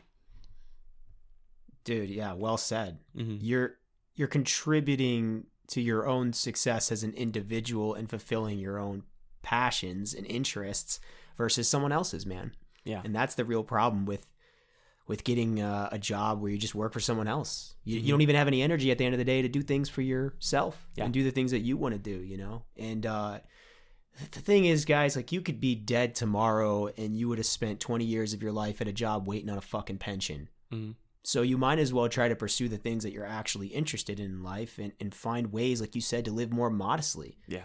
Because you don't need all the things that you think you need. That that you know our our culture deems as one necessary, two as a uh, moniker of status, right? Like it's like, oh yeah, if you got this, like your life's gonna be this much better, X amount better. You're gonna, you know, people want to come over to your house more, whatever. Like whatever these commercials are perpetuating as the norm, right? Mhm. And and the more I feel like you move into a state of living that is completely based around fulfilling your own passions and desires in in life, um, the more the better you feel about your life Yeah. because it, Well- it's well, under if- your control. If, if if what you want is in line with kind of the way that society works right now, then that's fine. Like if you do want like if your goal is to have that the family and your goal is to have, you know, the house and the car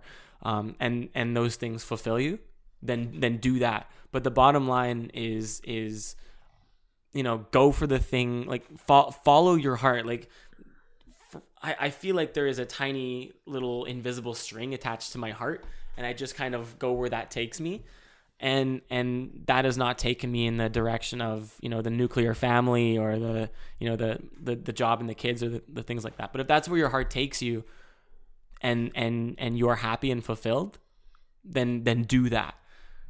But un- understand that if you want something else then the values that have been pushed upon you by society you you must question them and then furthermore you have to understand the traps that that kind of the, the, traps that are kind of laid before you and in in terms of you know shiny credit things. cards. Yeah. Yeah. credit cards. Houses. Really expensive houses. Debt. That's the big one, man. That's what fucks people. Yeah. That's what puts you in the same spot for 20 or 30 years. hmm And um, that's like one of the biggest traps to avoid, man. hmm Is is like, you know, being like, well, I need this thing and I can't afford it, so let me just borrow some money at interest, which I'm gonna pay. You're just gonna pay so much more in the long run, dude, and you're gonna pigeonhole yourself. Mhm. And I feel like that's kind of what these companies and businesses want, dude. Yeah. They want you to be s- slaves to to paying them back for the next 20, 30 years, you know? Mhm. And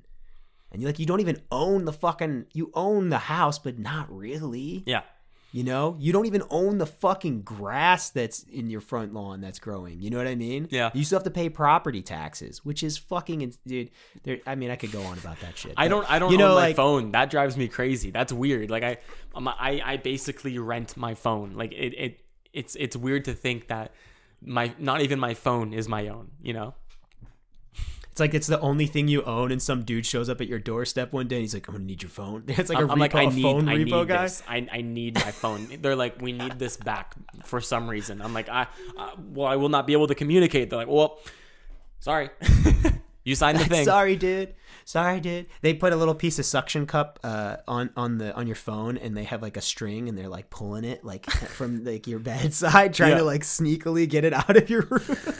they You like they like throw it's just going out the window. You're like no, dude, because that's how the repo guys do it with cars. They like sneak on the block and they'll like fucking try to like load up your car when you're not home and shit. But with a phone, I feel like it'd be really hard. You have to like get it out of someone's pocket when they're at the grocery store. You're like, oh. Well, what I heard is that they, they put like a special chip inside the phone, and then when your time's up with the rental, the phone grows a pair of legs and walks right out the fucking door.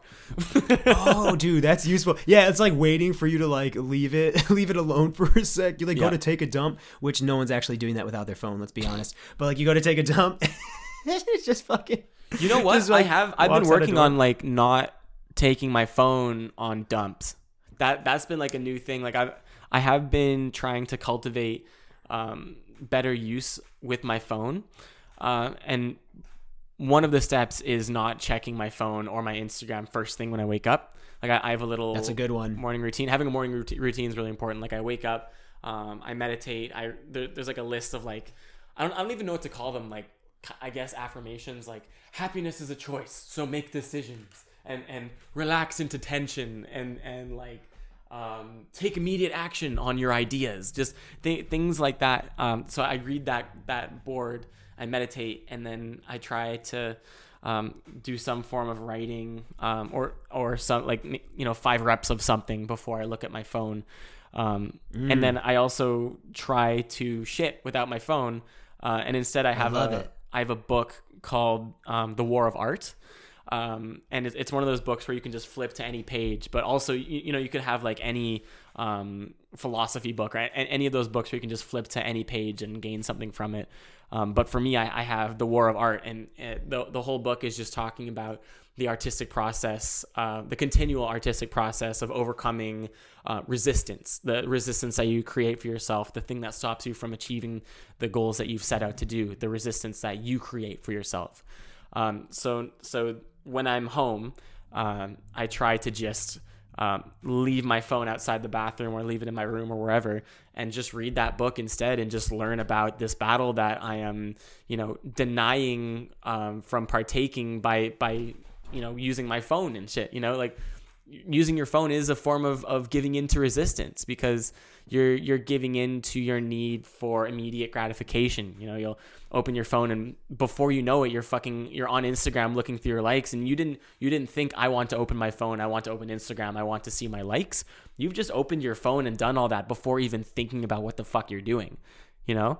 dude it's so ingrained Yeah. so ingrained it's a habit man and all habits they they can easily be developed and uh, unfortunately not so easily broken Yeah. it takes time it takes time to get out that out Yeah. of that um routine you know Yeah, I think the modern day samurai is the person who struggles and you know some days succeeds some days fails but the person who takes part in the battle for their own attention the per- the person who because there is you know there is a war going on for your attention that is the Absolutely. hottest commodity right now so i think that you know the modern badass the modern cowboy the modern samurai the the person who is exercising their their will and and taking a part in the good fight.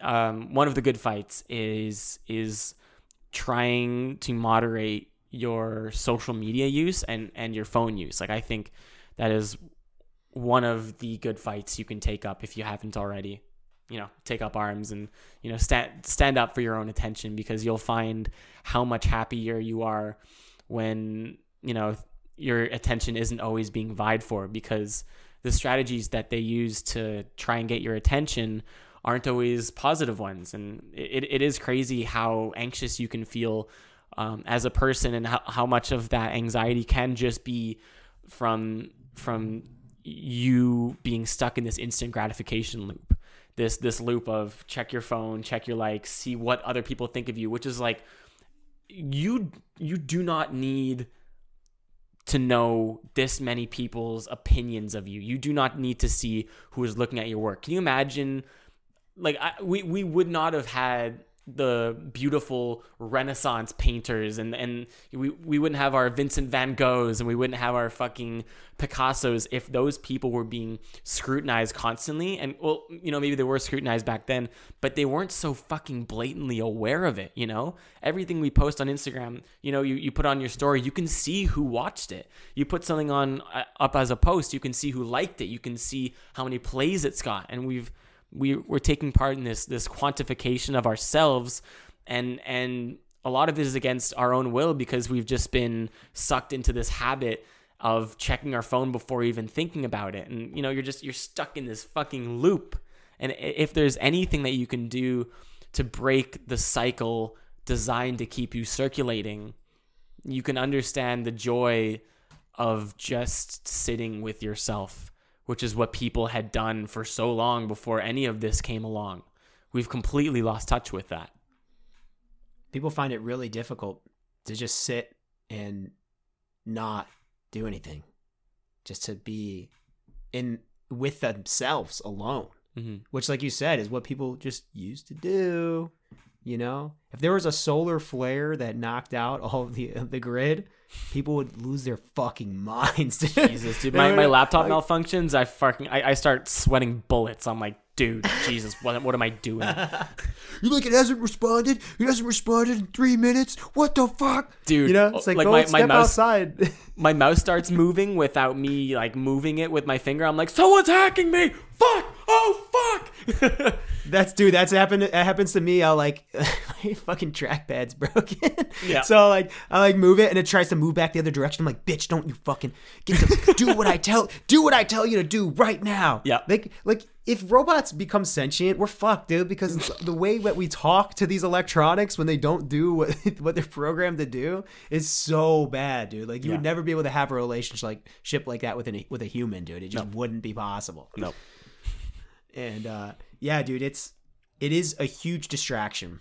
Your phone is a major, major distraction from you achieving what you want in your life, and it's a hard habit to break. One of the best things I ever heard anyone say, and I wish I could quote them, but I don't remember who said it, is they try to be proactive in their mornings rather than reactive. Yeah. And when you're looking at your phone and you're on social media, you're reacting to everything, right? Everything's already placed out in front of you. You have everything at your hand as far as entertainment. So all you're doing is responding and reacting to the stimuli that's in front of you instead of creating and generating something, being proactive, like working on a project or meditating, Yeah. um, or you know whatever it may be. Yeah, and th- this all kind of need to connects back to goal setting because goal setting is a proactive activity, and that is what creates a successful and happy person is setting goals and achieving them. Like the, there is such a deep level of happiness that you can get from that, and by um, waking up and learning to cultivate a, a proactive state, you, you are also priming yourself to achieve these things that you want to achieve. Like I think in in modern society, um, at least in the first world and in in a world of of where, where opportunity you know um, opportunity is becoming more equal as time goes on and as we figure out what the fuck's wrong with our society and try to change it if we can um, Yeah. I, I think these days um, it's becoming more and more evident that the only thing that stands in our way um, is our ability to pay attention the the only like because we have the means you know there, there's masterclass if you want to learn something and there are a bajillion other um, ways to learn anything online. And the only thing that stands in our way of learning anything and achieving anything is our own capacity to pay attention. And if you begin to take control of your own ability to pay attention you are that much closer to being able to achieve these things because the resources are there of course there are there are select resources um, that can put you far ahead that are not available to everyone currently but the the playing field is evening out. And and the determining factor is just how much work do you want to put in and and how good are you at mediating where your attention is going? It's a discipline and it's a muscle that needs to be exercised in order for that discipline well in in order for you to actually be a participant in that playing field right? Yeah like, you any need i to- think you- any sorry uh, any i think anyone listening to this who hasn't begun this journey for themselves maybe they have maybe they haven't um, you know it, it it's it is tough to get to this point where you feel like you are able to just you know make these choices and be proactive. Like you become a slave to your own cycle. But similarly to setting goals and achieving them in parkour just start small. Like just the the next morning that you wake up like like or sorry when you're when you're going to sleep tonight just make it your goal in the morning to not look at your phone for the first 10 minutes. Like what's what's so important in the morning that you that you have to check it immediately? Like have like think about all the notifications that you get in a day how many of those are so important that you need to see them the second they come in most of them no i would say 90 95% of the notifications that come in you don't need to have that Pavlovian, you know, response that you know, you know, you, the the dog hears the dinner bell and, and instantly its mouth waters because it's been conditioned to have that behavior because it, it associates dinner bell with its time to eat. We have the same thing with the vibrations in our phone. You know, our phone vibrates. Oh, time to get our dopamine from whatever interaction that we're having or whatever notification. Um, so, I, something I've been putting a lot of um, uh, thought into is how do you create how how do you get someone how how what is the first step towards higher knowledge such as uh, moderating your own attention or um, another, like another conversation another conversation I had last night with a friend um, over dinner was um, how do you make a person more curious because all of the most successful people I know including Jason Paul um, the the most successful people I know are the most curious. Like like Jason Paul will just probe someone over something he's interested in. He'll ask any question. He's not afraid of looking stupid, and he will he will sit there, and you know you have one thousand percent of his attention. Maybe, maybe you don't. Maybe, he's maybe he listens to this episode. He's like, haha, I'm not paying attention. You're fucking stupid. But you know the the the most successful people are the the ones who are the most curious like there's like directors and whatever the fuck people people in artistic fields who succeed the most are the most curious. And and the question is how how the fuck do you make someone curious if they don't have an inherent level of curiosity? Yeah is it a natural state of being that and can you develop it like discipline like a mm-hmm. muscle? Like like is it something that you can cultivate in yourself and practice and become better at being curious? Yeah. I think yeah it's a really good question. I think people i think innately certain people are more curious than others. I think that there's certain personality types that like to figure out the way the world works. Yeah. and they want to take things apart and com- like break things down into pieces and understand how things function and why they function the way they function and and uh, also like just learn about other people and why people function the way they function you know like yeah but what their- but their- but so the question another question that came up was why why are some people less curious? Like um, is it really something is is it really a fixed quality? Now um, there there's a book called Mindset by Carol Dweck, um, who's a, a, a, scientist of some sorts. But um, the book is basically talking about the importance of cultivating a, a growth mindset. Um, and you know there there are ways to reflect on qualities that you have as a person. You can you can um, you can look at a quality of yours as a fixed quality, or you can look at it um, with a you can have a fixed mindset or a growth mindset. Now, like say you wanted to um, like say you think you're a bad singer that's a fixed mindset. It, you know, you you, yes. you you see that as as a quality of yours that is unchangeable.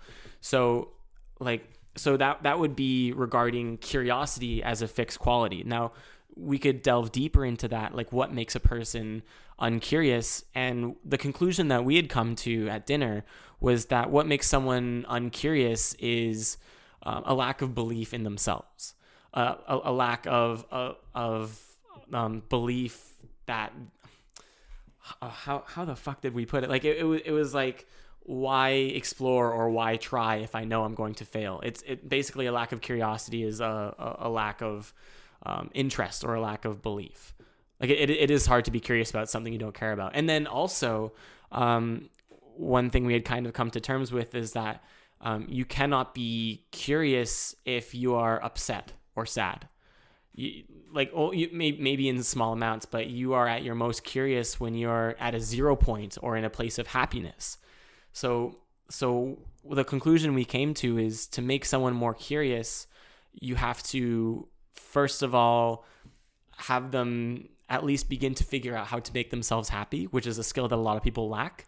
Um, they don't understand that their happiness is something that is more or less um, within their control. Like um, there's a book called Man's Search for Meaning, and it talks about how um, people who were um, in slave encampments in World War II, like um, sorry, like death camps and stuff. Uh, it, it talked about how people um, reflected on those situations and and how people overcame that difficulty and were still able to find happiness within themselves. And it talks about how happiness is solely based on your reflection on your current circumstances. It's something within your control. It's a, a skill that some like that you can cultivate and some people just l- lack knowledge in. But the conclusion we came to is make the person happy and make them believe in themselves and they will be curious. Hmm and and make make them in, like find find a way to make them interested or, or or relate to the thing. So so I guess there are three entry points, three three um three gates. Say say there's one entry point, it's a hallway, and there are three doors to it. The first one make them happy. The second one make them interested, and the third one or no, so I would say the second one make them believe in themselves, and then the third one is make them interested in the subject, and that's how you can make a curious person. Dude, that's really I've never ever even thought about that before. That's so interesting to think about, like how that, how you can actually, because that's true. It's like a fixed mindset versus a growth mindset. People people determine things about themselves and decide that that's the way they are for the rest of their lives. Mm-hmm. Like you see it, they're like, I'm just a messy person. It's yeah. like, well, you could change that behavior if you wanted to. But this is you know? who I am.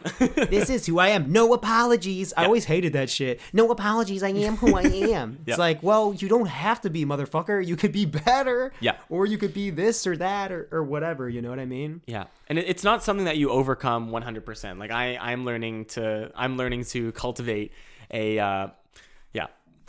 so, so So you can you go pee, go pee if you if you have to. Oh, go dude, I gotta go piss so fucking bad. I'm sorry, people. well, how, dude, we, I've been how we take a quick break? I'm gonna grab some water too. So, um, uh, uh, do you want to do you want to just do you want to just call it here? Um, no, no, no, no, no. here, let me let me go. I want you to keep talking about this while I go sure. piss, and I'm gonna I'm gonna follow up uh, when I come back, and then you can go get water after I get a piss. Sure, sure, kinda, sure. Yeah, you know what I mean. Keep this fucker good. going. Keep All right, I'll be right back. Yeah. Okay. But yeah, so um, a, a, fixed mindset is not something like you're not you're not 100% a fixed mindset and you're not 100% a growth mindset. Uh, you know, you can intend to have a growth mindset and still have fixed mindset things come up. Like um, for me, I, I, I I take acting courses and um, I have a I, for whatever reason, I've I've built up a level of personal identity with being a loud person. Like I just I'm I am like I, I just identify with being loud. I'm, I am loud. I am expressive. I am this. I am that. And sometimes my my acting teachers will request that I talk quieter because when you're doing a film, there's they, they have a small mic to clip to your your clothing. It's supposed to be small, and you're supposed to basically speak at a level where you're not going to blow out the audio for the tiny little mic that they have on you. So you're supposed to talk at a at a quieter volume. And um, the first the first time, and actually even like a recent time that I had an acting teacher tell me um, to just talk quieter, I said, "Oh, I'm just a loud person," and and that's kind of how we stand in our own ways. We stand in the way of our own progress is by um, letting an ego identity get in the way of our own development as as a person. Um, and and and that is my thought on that. Welcome back. Okay, I'm gonna grab some water. I'll be right back now. Where did you Where did you leave off? I left Yeah. off at um, me identifying as a loud person, and that was a fixed identity of mine. Um, and so when my acting Oh, teachers would ask me to to talk quieter because that's just what you're supposed to do for film and television. Um, you're just like most actors, you, you, you can't really tell um, from the final product, but they're talking at like this volume, and they're just like they're not yelling at all because because they have a tiny mic on their shirt that they're speaking into and they don't want to peak the mic they, they don't want to blow out the audio. Um, Totally. and so yeah I had, an, I had a teacher ask me to talk quieter and i was like i'm just a loud person. And that that was an example of a fixed mindset getting in the way of me learning. It's like fuck well i'm not going to be a i won't be able to be a film actor if i can't fucking quiet down. You know and i'm just getting in my own way because i just like have some form of ego identity with being loud Yeah, yeah. It's it's something that you've determined was a char- a permanent characteristic of yourself, right? Yeah, yeah. A fixed Okay. trait of mine. Yeah. So I'm gonna grab this water, water, and yeah, I'll, yeah. I'll return. Yeah, that's super interesting because I've always been a loud person as well. Thus, the reason my name is True Loudy for this podcast. I just tend to be a boisterous individual, and I always have been. It's just part of who I am. Now, I, I wouldn't say that I've had this mindset of, oh, I can never be quiet ever. I'm just a loud individual, and that's how I am. No apologies. But it is interesting how Josh brought up that point of like, when you are ex- especially experiencing new things, you know, especially when you're experiencing new things and you go in and you're learning for the first time, your ego gets in the way. And you you'll be like, "Oh, I can't do this thing because of this or whatever." And and you get into these fixed mindsets. Like for instance, when I started doing stunt work, I went in there like, "I'm going to be fucking awesome at stunt work because I do parkour. I do parkour, and it. I'm the fucking shit, dude. And so I go in there, I'm like, oh, we got to learn how to like swing around bow staffs and shit. This is fucking hard, you know? Yeah. And like in my head, you know, part of me in my head was like, oh, you're not good at this at all, dude. You should be way better at this, you know? But uh, fortunately enough for myself, I, I was able to like be like, okay, like it's not a big deal. Like this is something new.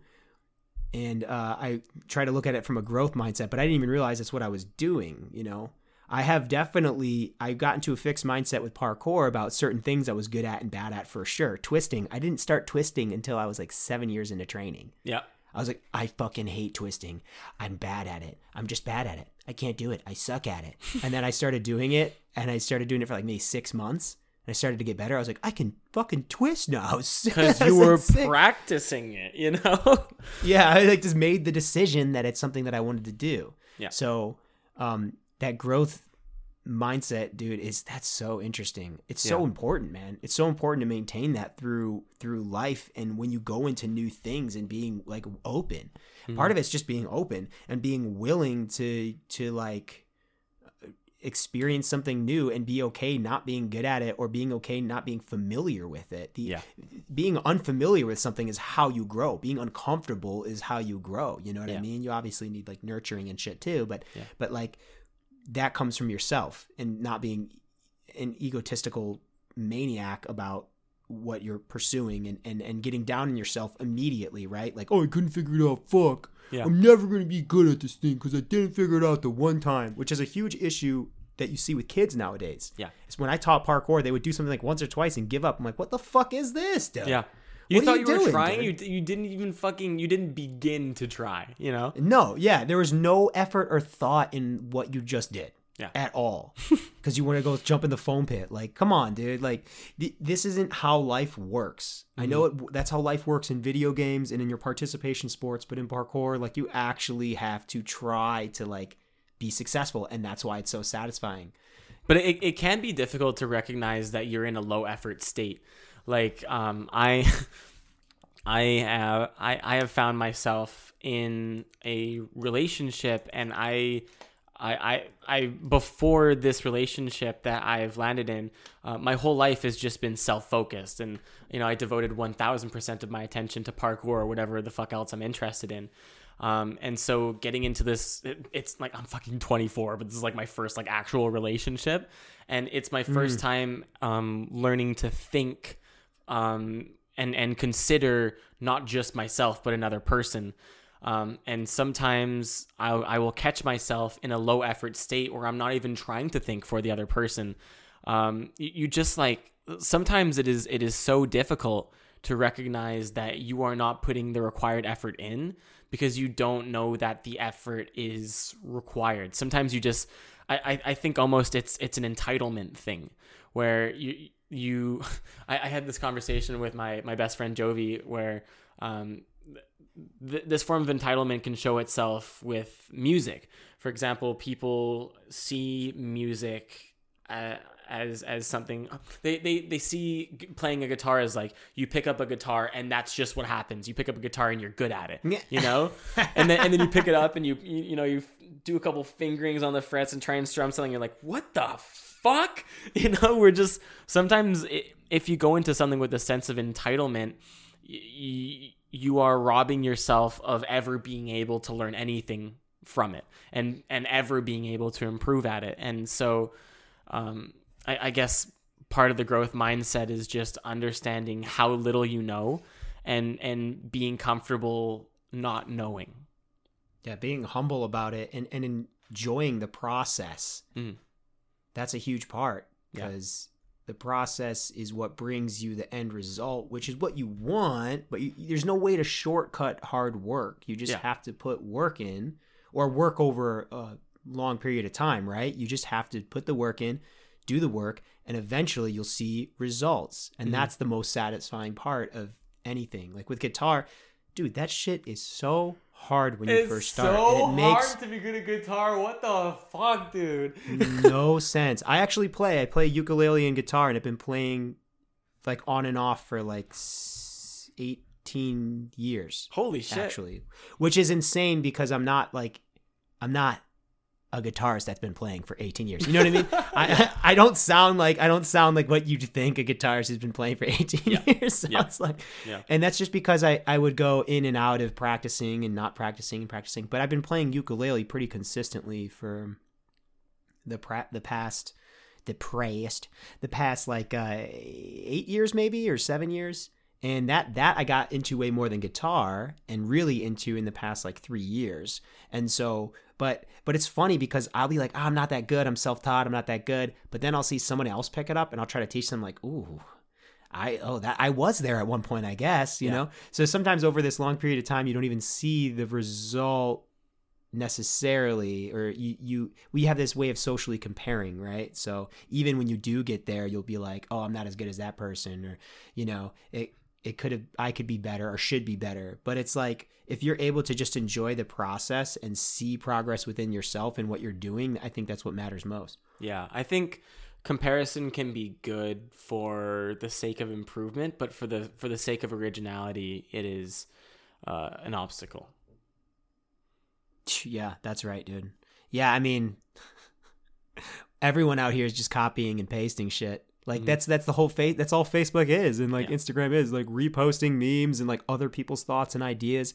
We're moving away from this state of originality as humans and like more into this collective thing, this collective like consciousness, a low vibrational consciousness. So so here's here's kind of an, here's an interesting take on this. I I read a book called I don't remember, and I don't even know why I brought up the name of it, but it, it's it was a book on how um th- the art of copying has always been around and how um, our perception of of originality is kind of twisted and and and what exactly is originality because um, how a lot of painters would learn um, in in the olden days. I, I I can't put an exact date to it, but old. the days of old, before social media, before safety was invented, when everything was black and white, Four screens.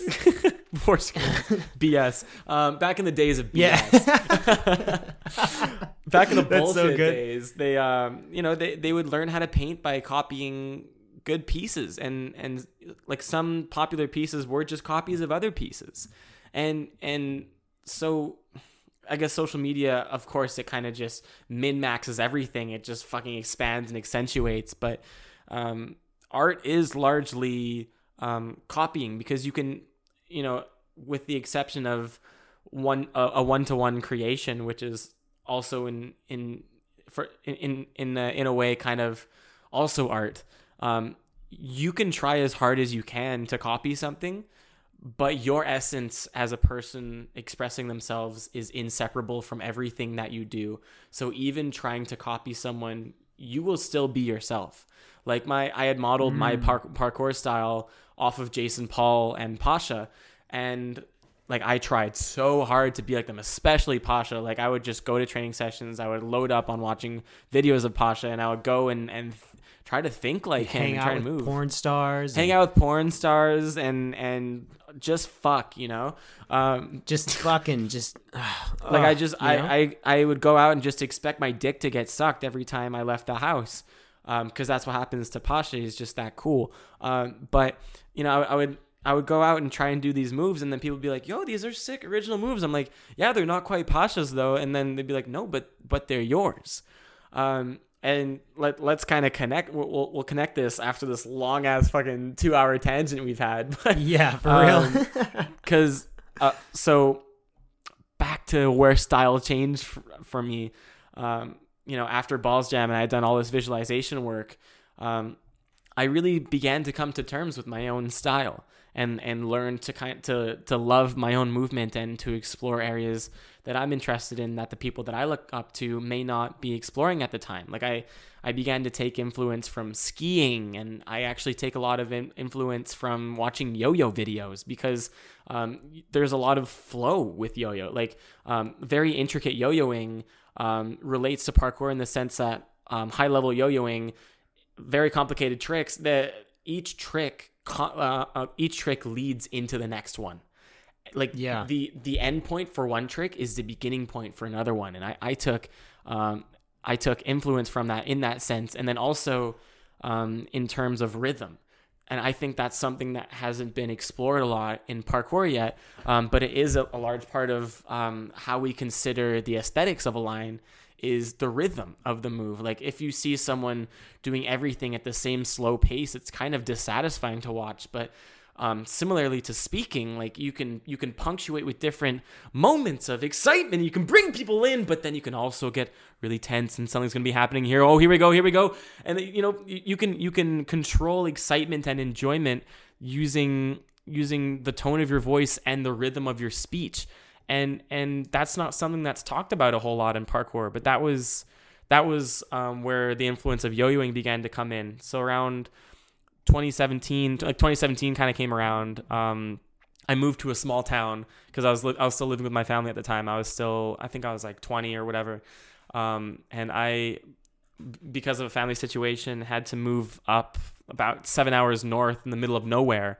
Um, and I, I showed up at this place um, didn't know anyone uh, but i found a, a gymnastics gym that they had there and, and I, I met with the owner and he gave me the keys and and He's like, you do parkour? Sick, dude. Here's some keys. and they they offered parkour classes but the instructor um he preferred to be the one to teach and so i was just the parkour consultant which was perfect for me because i wasn't a big fan of instructing at the time. I, I was kind of disenfranchised about the whole thing because i had been teaching for what probably four years at the time. And it, it, it had at, at that time had never been a big passion of mine because i was more self-centered and more um, self-oriented. What, what i was more interested in was promoting myself.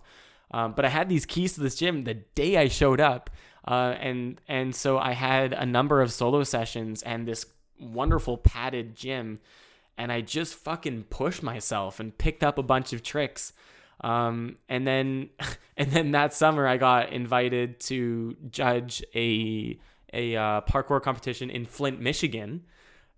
so oh yeah, nice.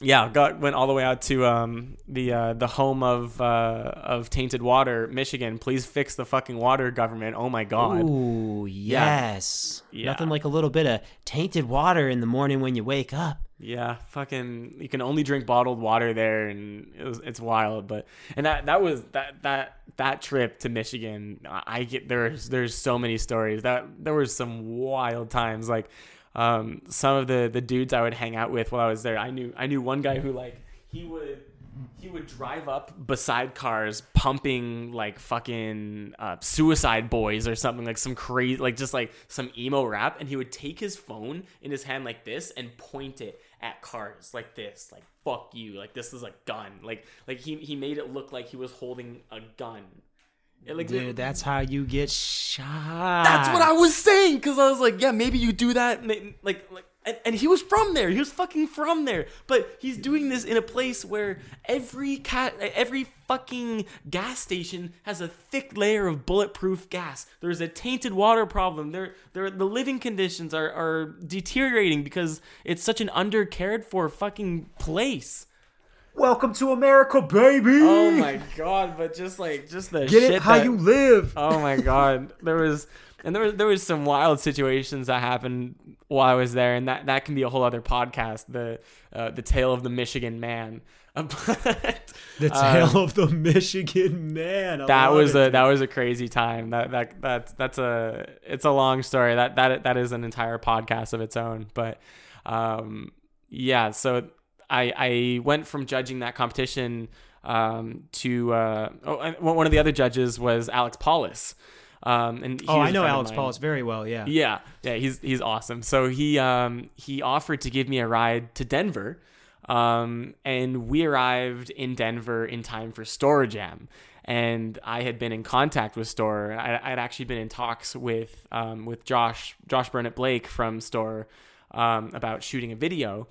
Uh, and then we just ended up in the same place, same time. And I was like, um, "Hey guys, can I jump in your tour bus with you?" Like, and I, I had known a couple of them. Like, I had stayed with Callum and Sacha um, back in 2016, right before I went to Amsterdam with Team Farang.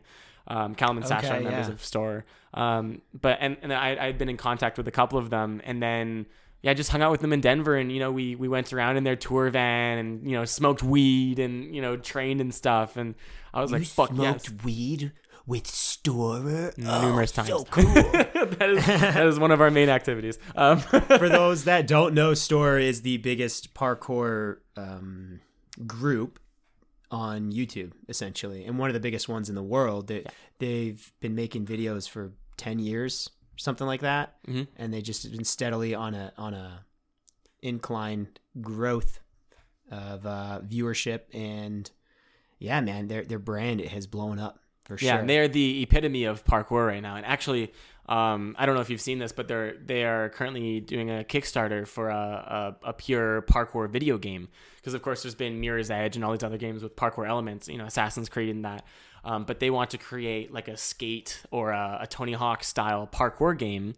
Uh, and one of the devs that they have signed on to that is a, a friend of mine, Henry Blue, and he's been working on his own parkour game for a while. And I think um, that he's uniting with Storror to create this. And and it just the the clips that I've seen from from Henry's um, development diaries and stuff, like it just looks fucking sick. Dude, I'm Yeah. stoked. Is it three? Is it like uh 3D World? Yep, it's a 3D world. Okay. Like they're basically making a skate for parkour. That's so crazy. Yeah, we it's we insane. talked about that forever as a community. Just like how cool would it be? Because Mhm. Tony Hawk's Pro Skater came out and when you know skating became really popular in the '90s, and then Mhm. you know uh, it blew up. I'm like, what? When did Tony Hawk's Pro Skater come out? 98, 99, maybe Yeah. 2000.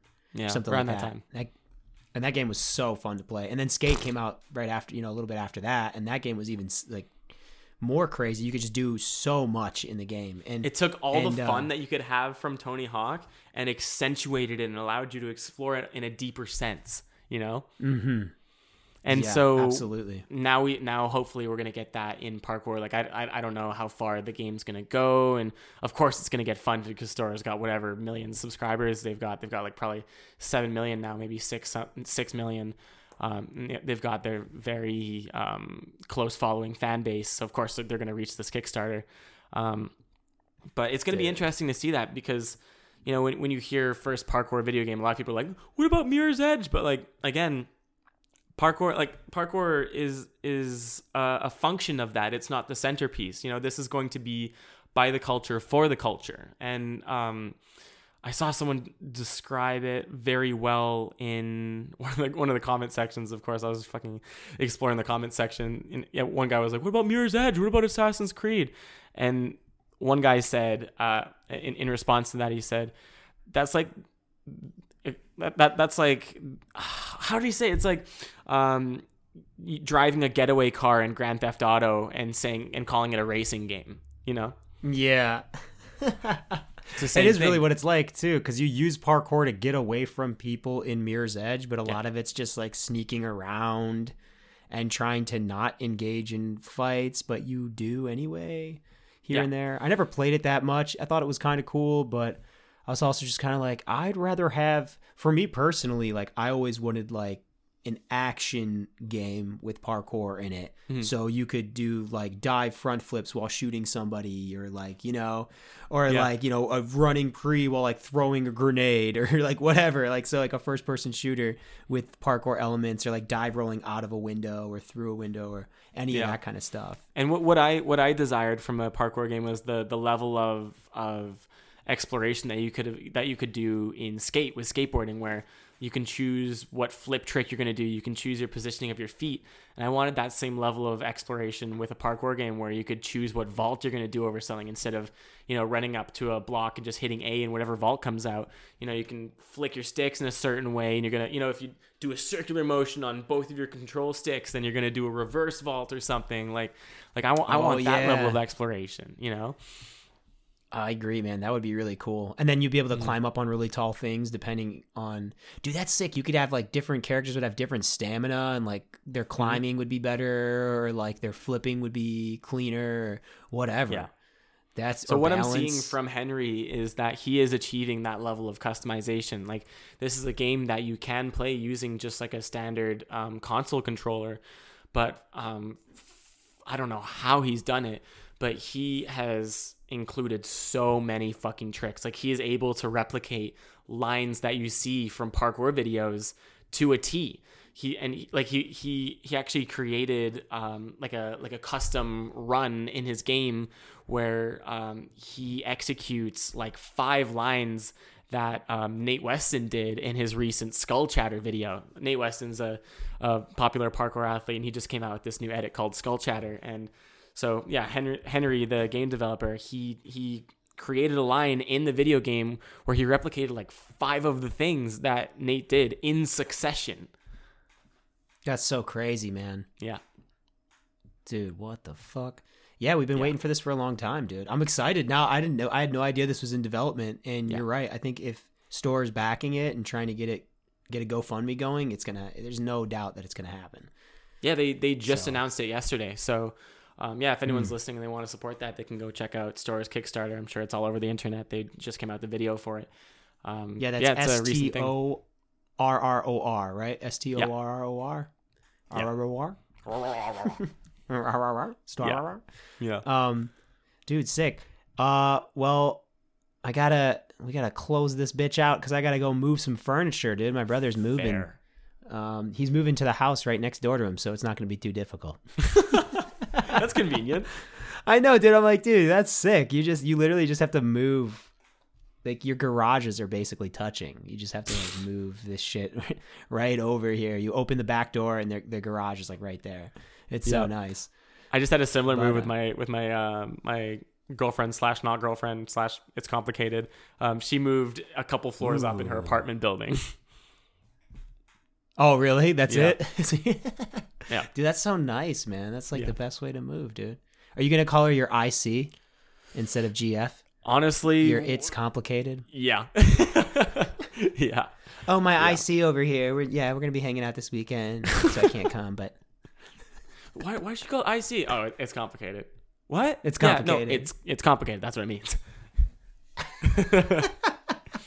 I love it, man. That's like everyone's relationship nowadays, dude. This like, uh, are you seeing her? Mm, kind of. Are Yeah. you seeing him? Well, like we've been on a few dates. Are you guys dating? I don't know. Just say we haven't talked about it. Yeah. Yeah, just I don't know, man. Here's the thing, dude. If you like someone, just do it. If you don't like someone, just just don't do it. You can always break up with someone. People feel like it's so finalized when they're they're calling someone their girlfriend or boyfriend. You Yeah. know, just be like, let's do this, or be like, no. Just look for the red flags, make a decision, and then fucking And be chill. do what you got to do. Ta take it take it one day at a time. One day at a time. You can always break up with them on Tuesday if you get together on a Sunday. It's all right. Jesus. You know what I mean? I'm old too. I've been I've been through the gauntlet, so and uh so I'm I'm just like at this point in my life, I'm like, whatever, dude, who gives a fuck? Hmm. I'm uh you know, especially I live in an area right now where there's not a lot of options. Oof. So I've just I've just been single. It's okay. I, I like Mhm. it. I'm okay with it. You know, sometimes I get lonely. Let me speak into the mic softly. Sometimes I get lonely. Good little ASMR Lonely? at the end. But then, you know, what I do is I just pull up some Riley Reid videos and I um, play some Pasha parkour in the background and finger my butthole a little bit, and I feel better about my life. And, and if you guys enjoyed the podcast, feel free to to finger your butthole along with it. Maybe next time you listen to it. You know, just tickle this the circumference a little bit. Work your way on in. Don't worry, it's not a sarlacc pit. You're not a get, you're not gonna get your finger ripped off. Well, some are kind of like a sarlacc pit. It depends on I've dude. Have you ever seen that movie? Uh, it's like there's a vagina with teeth. Yeah. and it's like a horror movie. And dude, what about a butthole with teeth, dude? it's like uh, there's um, it's an altar boy. It like revolves around an altar boy, and he's like a superhero, and he just like goes to different convents, and uh, and chomps uh, priest's dick off. That's like his whole thing. And but the thing is, he's vengeful because even like th- there are teeth in his butthole, but because there's teeth, it is essentially a mouth. So he's got taste buds in there, and that has made Ooh. him vengeful and angry. Yeah, he doesn't want to taste shit all day. You know, That's it. it's part of Blood tastes better than part- shit to him. I'll, we'll, we'll, leave, we'll leave the viewers with that. Blood tastes better than shit. Ah, dude, boy, does it. Jesus. And after a little over two hours, that's all we had in the tank, ladies and gentlemen. Josh actually had to take a massive dump right at the end of this conversation, too. So I'm glad we cut it as short as we did, because, you know, nothing's worse than pooping your pants. I have not done that as an adult. I've done, you know what I have done is a, like when you're like, that's a fart, and it's not a fart. I've done that, but I haven't actually full on shit my pants. I'm really proud of myself for that. And you know what? We kept Josh out of that house, that wheelhouse as well, by ending this podcast around two hours. If you've uh if you've stayed with us this long, holy shit. Thank you very much. I appreciate your support. And I know Josh does too, because, you know, we're both trying to do this thing of podcasting and, you know, talk about life and get people to listen. So we appreciate you listening and we appreciate all your support. Thank you so much. If you want to follow Josh Dohy and all the things Dohy that he's doing, you can go to joshdohy.com. Incredible. Who knew? Who would have thought that he would have a website and all of his information or social accounts on that website for you to be able to check out? Pretty convenient, pretty smart. Maybe one day I'll do that. Time will tell, I guess. Uh, if you ever want to get a hold of me, you can hit me up True Loudy on Gmail, Instagram, YouTube, SoundCloud, any of those platforms will do.